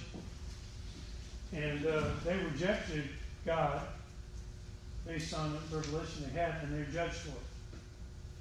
What he's saying now is there's a greater revelation now coming through these 12 disciples. And if they reject that, then there's going to be a greater condemnation because of that greater revelation than even Sodom and Gomorrah. Does that make sense? So again, just, I just want you to see that, uh, that the principle is simply this. If people respond to the revelation that God's given them, God will give them more. They don't respond to that, that would be unmerciful for God to give them more because that's just going to be greater condemnation. All right? All right, E. Those who have heard condemn themselves by rejecting the gospel itself. So if someone does hear and uh, reject the gospel, then they condemn themselves. Here's some other questions. What about aborted babies, infants, retarded, the insane? Well, here's a principle. People unable consciously to choose Christ are not held accountable for rejecting Him. Hence, this is my personal conviction, heaven is probably awaits them. I think all aborted babies are in heaven. That's my personal conviction. Uh, and I, will tell you why. One of the reasons why is remember King David uh, when he basically prayed that God would spare the baby that Bathsheba was going, was going to give birth to, that his basically his, his adultery produced. And he, uh, he he's praying, and then then finds out that the baby's going to go, he's going to die. David says something interesting. David says, "You will not come to me; I'll go to you." Talking about the baby. So he was making a statement that he understood that that, that, that, that baby did not reach the age of any accountability and uh, could be in heaven. And so there's a, you know, it's, it's not, it's, it's, it's not, uh, there's Christians have held different views about this. It just seems more consistent with, with the things I know from the Bible that, that they're under the shed blood of Christ uh, because they haven't had a chance to reject it. All right, B, what about people who lived before Christ? All the above principles still apply, especially salvation for them like us with by faith alone. Plus, remember that the, the, the, the promise of a deliverer coming was given back in Genesis chapter 3 to Adam and Eve. So that, that promise was from the beginning. So that, so that all, that all before Christ, they, they know they're, they're believing and looking forward to the coming of this deliverer coming of the Messiah. Now, we look back at the cross that he's come already. The grace available. But they can look forward to the fact that he is coming. Too. There, there still had to be faith in, I think, ultimately in the fact that in him, ultimately him. But uh, in the promises of God, and the ultimate promise of God, of course, is that he's sending Messiah. That's the promise he makes right there in Genesis 3.15. All right? Now, questions about anything? Yeah, I, I had one question. You talked about the beatific vision and, uh, and then you, you just talked about, uh, how, you know, you had, had your personal convictions, you know, uh, what happens to infants or whatever. I mean, do you think, uh, that there has to be a certain amount of uncertainty for Christians to have faith and trust? And do you think sometimes, uh, Christians can become arrogant and just respective pastor or bishop to be able to explain, uh, every, every factor, every possible scenario. I mean, Sure. 'cause I see a problem with that, especially with universalism, where they're, they're trying to, uh, you know, check off every possibility. Yeah, there's a there's a verse in uh, in uh.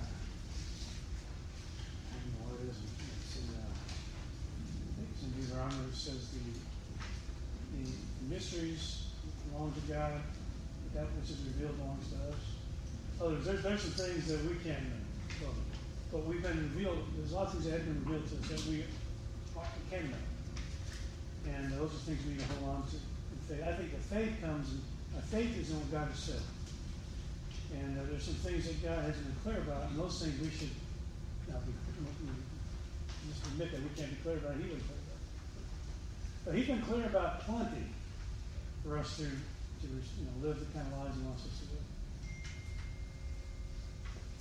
I have a question, um, back to biblical procedure here regarding women's and men's homework and natural revelation. Say that I was a child born in India into a Hindu family with millions and millions of Hindus there, and that's all I ever knew.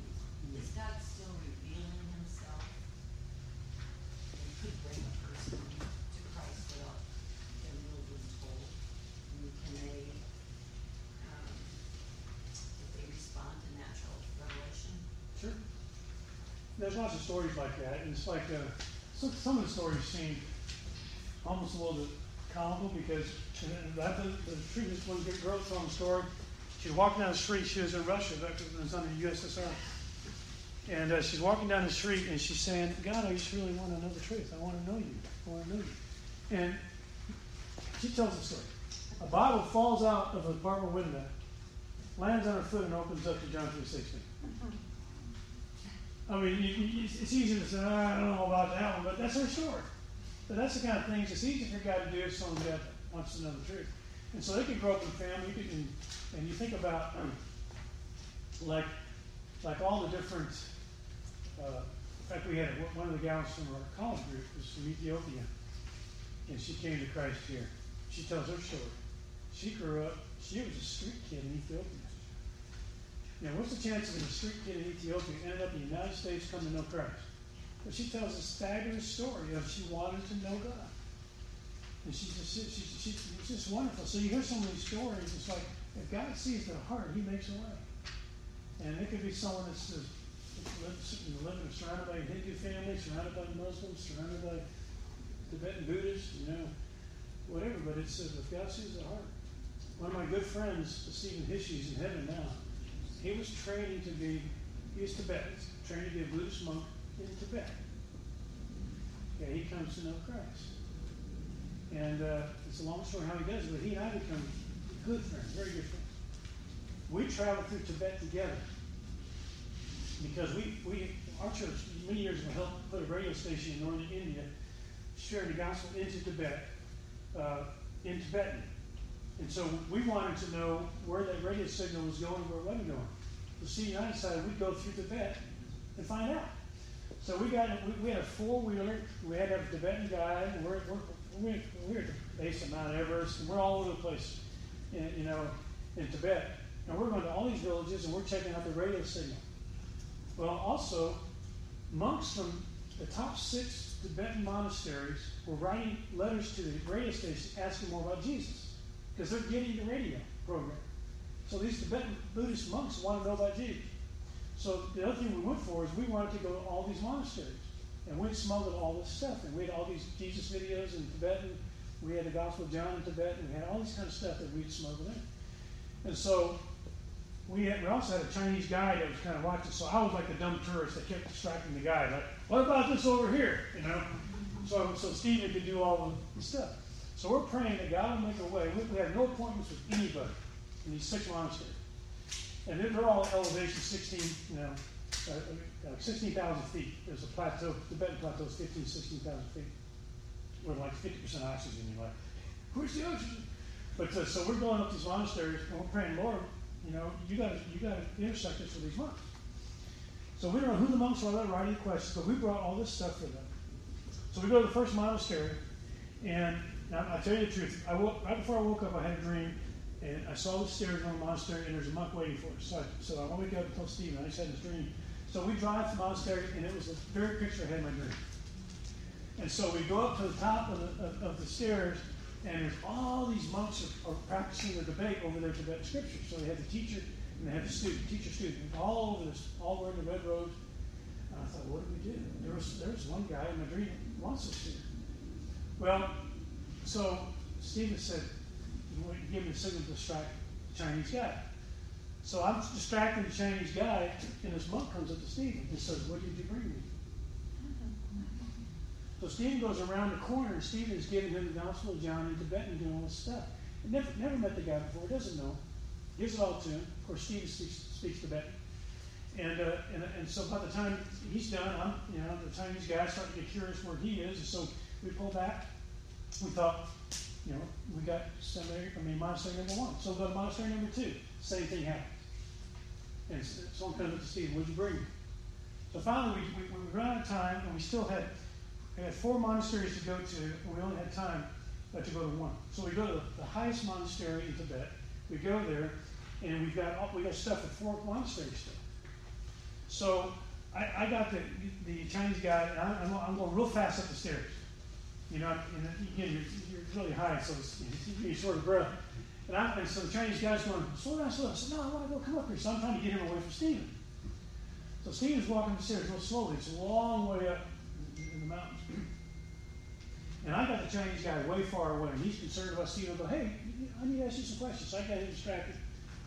Four monks from the four monasteries we still haven't gone to come up to Stephen and said, What did you bring us? So he to unload all of, all of the videos and stuff to these four monks to bring back to the monastery. And then he turns to me and he's smiling, going. I mean, you know, I wish all my Christian days were exciting. They, they are, but that, that was one of those moments where just everything was just so God intense. And so basically, I'm telling you all that to say, God sees hearts. He sees hearts in Tibetan monasteries. You know, who you know they're doing all of their religion, but deep inside they're thinking, "This ain't right. This ain't true. It's, what is true, God?" And all of a sudden, you know, they hear this radio program and they start getting interested in Jesus, and they write the letters. I'm sure secretly you know? And and, and somehow God lets them know. I know how God let them know. We never found out. Did they get a dream that some kind of guy's going to show up? But somehow they knew they were coming. What did you bring us? And so, Ernst? Uh, I know there's a difference of uh, how old is the year in reading the atheist and the Bible. Can you tell me, because I think it's the millions of years, and then on the Bible about the Satan, I'm sorry, I was, say it one more time. Um, about how is the year? Because some scientists say that it's like a millions of years, and I Oh, the think- age of the earth. Uh-huh. Oh, okay. Uh, actually, there's a, there's a lot of godly Christians who believe in a young earth. There's a lot of godly Christians who believe in an old earth. But I would say the whole question is let's not make the age of the earth a connect, connected to the Orthodox Christianity. You can have you can have you can be committed to Genesis, you know, the creation account in Genesis, and have old earth or young earth. There's 11 different ways to interpret Genesis, the, the, the days of creation in Genesis, and uh, and still be still believe in a literal Bible. And so uh, again, remember the days. The word for, days is, is yom, and you know, as a thousand years is a day, a day is a thousand years, and you don't even have the sun and the moon until what? What day? Third day, fourth day, fourth day. And so it's, it's really hard necessarily to argue for young Earth. Though I have a, I actually had a chapter in my thesis on the age of the age of the Earth because we took it out in the thesis too long. But the uh, there's a, a Christian geologist, PhD geologist. In fact, his name is David Young. He wrote a couple of books called Christianity: the Age of the Earth. And his whole plea was he, he's, he's an evangelical Christian trying to lead his fellow geologists, PhDs, to Christ. And he's, he's urging other he's urging Christians don't make young Earth you know, a point of orthodoxy. Because I've got these guys who are thinking, wait a second, do I have to be young Earth to believe in Christ? No. So that's, that's what he's arguing in his books. But uh, basically, I think the uh, personally, I'll tell you personally, I believe the earth is old. I believe the earth is old. Personally. I believe it is. That's my personal conviction. Now, uh, the young earth arguments, I've heard them, you know, but, uh, you know, I just, that, that's, that's my, that's my belief. Now, uh, if someone has a different view, I'm like, so, fine. It's not a big deal with me, you know, but if I'm, if I don't want it keeping somebody from hearing the gospel. So wait a second, I, don't believe in young earth. Uh, and so it's, uh, I, think you can be a godly Christian, you can be a young earth, you can be a godly Christian, believe in old earth. I, my, I just happen to believe in soul. And I don't think it gives Genesis any problems. I don't think it gives it any problems. We still have a literal Genesis account, a literal creation that God did it the way He did it, and God is not restrained time. So there's nothing specific. Because I, I was, I also believe that it's millions of years. But I just heard someone saying that the Bible says that it's ten thousand years, so that's not true at all. The Bible doesn't say that, but what they do, they're trying to, they're basically arguing, you know, let, let me give you an example where, where there's room. Okay, verse 1, in the beginning God created heavens and the earth. Verse 2, and the earth was formless and void, and darkness covered over the earth. How long between verse 1 and verse 2? Well, I'm saying, I'm saying, there's, there's, there's, we don't know, how, how long did that take? With the earth, is- how long was it, you know, formless void? In fact, in Isaiah, Isaiah says God never created anything formless and void. So how is it verse formless and void, verse 2? I think it's because that's when Lucifer got thrown out of heaven down to the earth, and darkness covered the earth. Anyway, but that's another whole, that's another whole, that's another whole bunch of handouts, so, you know? argue that. Something else. According to the book of John, chapter two, and verse seven, I think, I have a friend who, who drink every time when I talk with her about drinking, she always take me to there says, Jesus himself made wine. So what would you say? Oh my gosh. There's a lot more handouts. Okay, we're out of time now. She's asking about Jesus made wine in John 2, and he said, You there. Well, here's, here's what, I, what I tell somebody. First of all, I mean, it, says that I'll give, you, I'll give you a verse that you can wrestle with. Since you guys want controversy. turn to, uh, turn to Psalm 107. Psalm 107.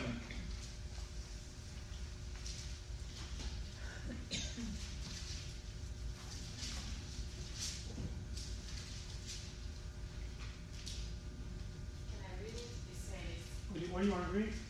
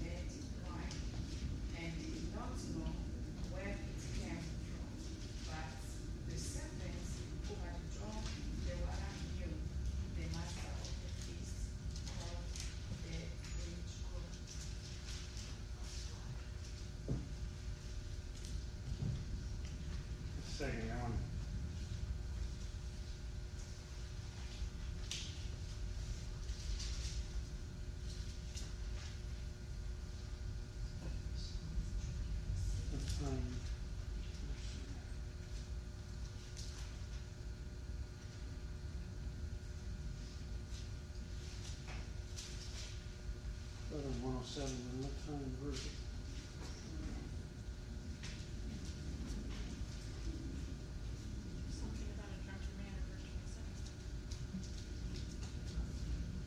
Yeah. Uh, I have to look it up here, was just what God says he gave. He actually gave wine to make men's hearts glad. And I'm gonna find the verse.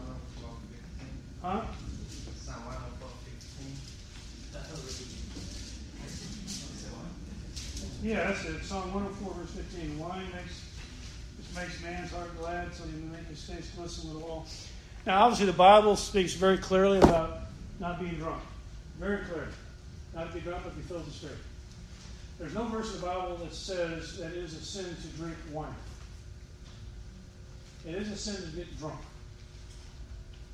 And when Jesus, the wine that Jesus made, people will say, well, Jesus would have made ceremonial wine. But Jesus made wine that if they drank too much of it, they got drunk. So whatever you say about the wine he made, if they drank too much of it, they still got drunk. But he did. He made the wine. Well, here's what Jesus says. He says, I will not drink again of the fruit of the vine until I drink it with you in the kingdom of God. So Jesus, and this might be hard for some of you to picture, but Jesus is going to raise a glass at the wedding feast. That's how it was raised. He's going to raise a glass at the wedding feast. Okay?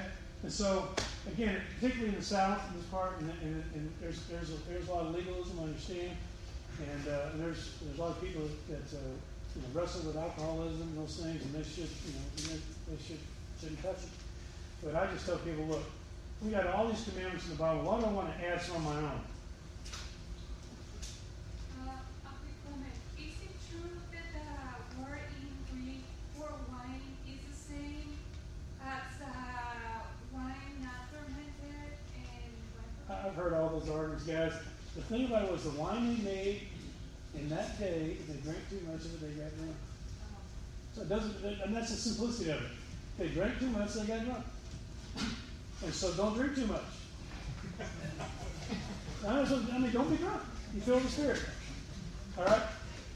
Okay, guys, uh, we're out of time. Before I get any other hard questions, we'll wrap it up here. But let's all stand up and we'll, we'll Father, we're so grateful that you gave us the revelation of the truth.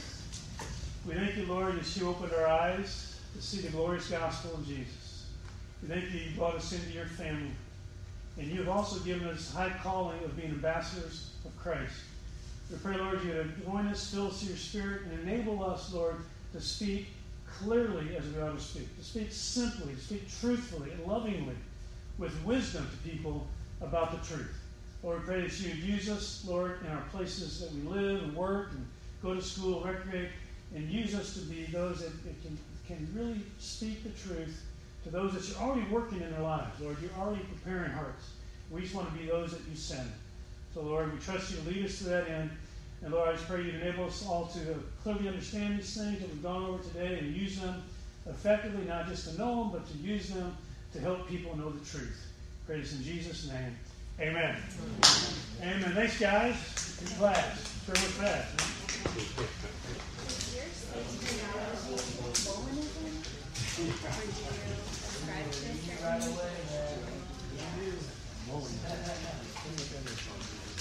What happened is, you know, I was seminary, working on my counseling degree, and my evangelism teacher left me very confused on my soteriology. You know, I feel like the core belief I have has been kind of unscrewed and left me very confused. So Adam and I are, well, I grew up in a independent Baptist church, so without knowing that I was taught Calvinism, election, predestination. So when he was going through and describing all of that, it's like I don't know if I, I don't know if that's biblical because it makes God the author of sin, that he condemns Yeah, people to hell. hypercal. It's, it's a true thing. We're all the way there.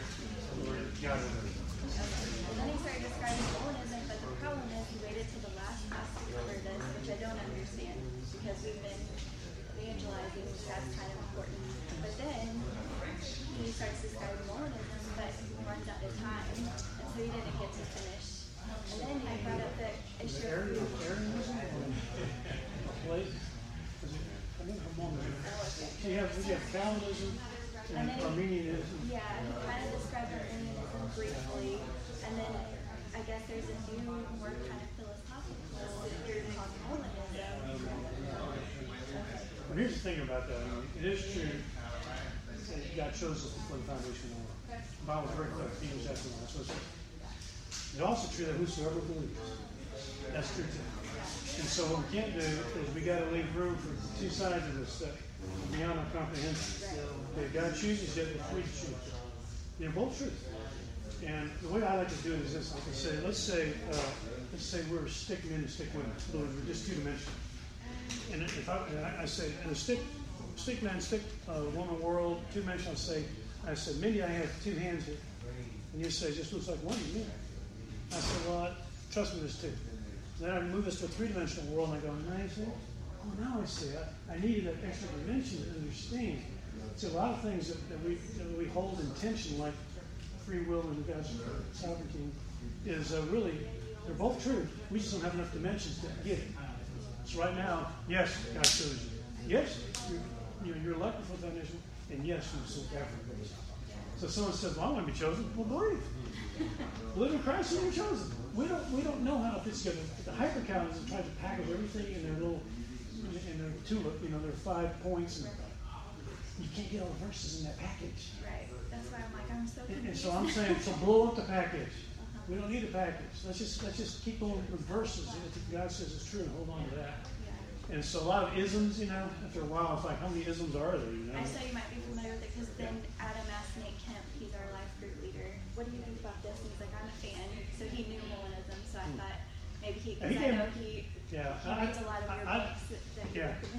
Well, I would have to look and see what the definition is. I'm sure it's nothing new in the sun, you know, I mean, right. there's probably another name I'm familiar with it that was used, you know, in the first century. It's kind of like, you know, so every, every, every uh, cultic belief today and every, it, all those existed in the first century, second century. I mean, it's nothing new, just under different titles. and stuff. It's a deep issue, but it's just left me struggling with it, which is a good thing. Well, that- because I want to understand Yeah. what I believe. So, Well, here- to me, there's no struggle. To me, yes, God is sovereign, and yes, you can choose. yeah. And, and, and we don't know how to. Well, it's not that. leaving me doubting my faith by Yeah. any means, but it just like I was like, well, I've always thought the Holy Spirit drew people. So does he not? I don't He does, But he then does. he also No one like I comes to the said- Father, Jesus said, no one comes to him unless the Father draws. Yeah. So yes, there's a God part, and yet, he's, Jesus said, said many times, where's your faith?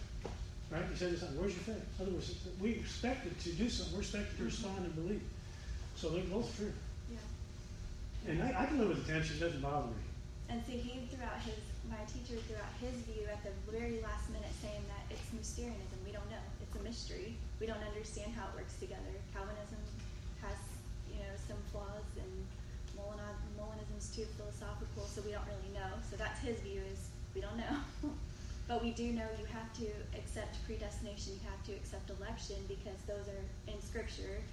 But how free will and God's sovereignty works, we don't really know. We don't know. But then I said free will, and he said, "Well, I don't really believe in free will. It's man's liberty." Well, what's the difference? Like, is that just semantics? It's like he just had me all confused because he tried to do a very deep lecture in one class and didn't get to cover it all, and that was the end of the semester. So now I'm like, what? Well, if you, if you want to, uh, you, why don't you email me, uh, Gary, Gary Tomlinson, and if you can give me definition of that or something, I'll look at it. well, it sounds like it's like Calvinism too, though, where there's a lot of branches of it. Mhm. You know, there's Arminianism that have a lot of different variations in it. So I don't really know anything about it because he didn't really cover it. Yeah. But, well, okay, so I know one point is they believe in radically depraved, not total depravity of humanity. Because there's a sense that we are created in God's image. So we're not totally depraved, just very The image of. God has been defaced, not erased. That's how we say. That's, that's why every, that's why every movie that gets a following has the same plot. There's an injustice done at the beginning of the movie. And then you want the, you want justice the whole movie. At the end of the movie, the good guy gets justice, and you're happy. Why does why does even non-believers have it? Because the image of God is in them. They want justice. Yeah. So it's not been erased. It's just So maybe Mark. radically depraved is where, well, I see even think you find is, is uh, see Hyper says the man says like you're walking by a, a lake and says no swimming, and a man's man's swimming and he's face down dead in the water, and so God saves him by first you know regenerating him, making him alive, and then puts the you know the uh, lifesaver around him, and then pulls him in. Oh, this man didn't do anything. And I said, no, yeah, there's a no swimming sign. This man's out there, can't save himself. He's flopping around out there, but he can't swim to shore. He can't get there. And Jesus throws out a life preserver to him. And all he's got to do is receive it. He just has to receive it. So yeah, there is, but if he doesn't receive it, he goes down. Yeah. And so I would say depravity is, yeah, he can't save himself, but yes, he can. He can respond to the gospel. Jesus said, if I can lift it up, I'll draw all men to myself. Mm-hmm. People use that as a worship verse, right? It's not a worship verse. Because the next verse says, he's talking about being lifted up on the cross, right? Yeah. So when he says, when I die on the cross, I'm drawing all men to myself. So this is a drawing of, of that.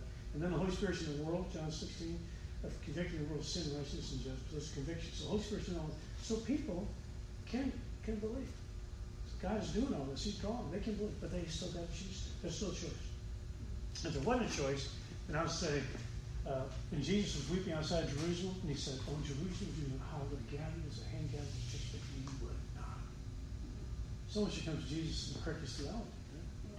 No. Don't, you need? Don't you know you need to regenerate them first? Yeah. Obviously, they could, Yeah. or he wouldn't be weeping. They wouldn't. So there is there is a choice that people and uh, we can't take that out of the equation. You know? So you're kind of in a camp where there's, we're just gonna look at the Bible and not have to ascribe to a certain. I don't. I We don't- gotta make I- this fit. I don't want to try to squeeze all these verses in one little neat package because it doesn't Because it work. doesn't, yeah. There- And that was kind of we his gotta at the There's some mystery there. We got to leave, Yeah. and that's one of the cases. And so, yeah, it doesn't bother me. I'm on with the big stuff. You know, Yeah. you share the gospel and and, I and let God lead me where He leads me, and let's see what God will do. I guess I just like in witnessing to people, it makes me feel a lot more responsibility, not believing that. Well, I, I guess questioning the Calvinism thing, it always made me feel like, well, if I share with you and re- you reject it, that's on you. And Now I'm feeling more personal responsibility, and I shouldn't No, because I'm not responsible. Yeah. God does all the heavy lifting in evangelism. Yeah. So that's why it's just like there's this struggle now in my heart. Yeah, like, but you know, just, okay, I you gotta pray, quit and you just pray, my prayer concept, Lord, what- where's my portion? I don't know, what is my portion? You do the heavy lifting, I'll share, but Lord, I, you know, you're the one who convinces in the heart. Yeah. And so, yeah, it's, the pressure's off. You know, so don't care, no, you know, take that off. Yeah. Real quick, thirty second uh-huh. testimony. So when I went to Malaysia, of course I didn't know I was going. Got all the way over there, flew from Kuala Lumpur to Penang, Penang, right? Was on an airplane with a young lady. Spoke with her. She was in Chinese, and she got talking about a friend of hers who's an atheist, who's now seeking God. Didn't know how, and so I got to talk to her about deviance. So just what you Cool. said resonated because I see how now God sent somebody out there. So it's so cool. Oh, praise God. Thank you. Yeah. Alright, That's really cool. Okay. Was the class only like a one day class or is it two day class? Well, Because it said before it was a two day house, so which I. no, it's just, we're just trying to do it on Saturday thing.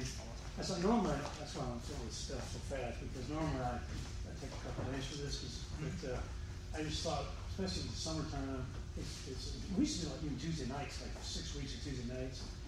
And then people are like, hey, we just like to do it on Saturday, you know, so they I'm like, that's cool, know, we'll do it.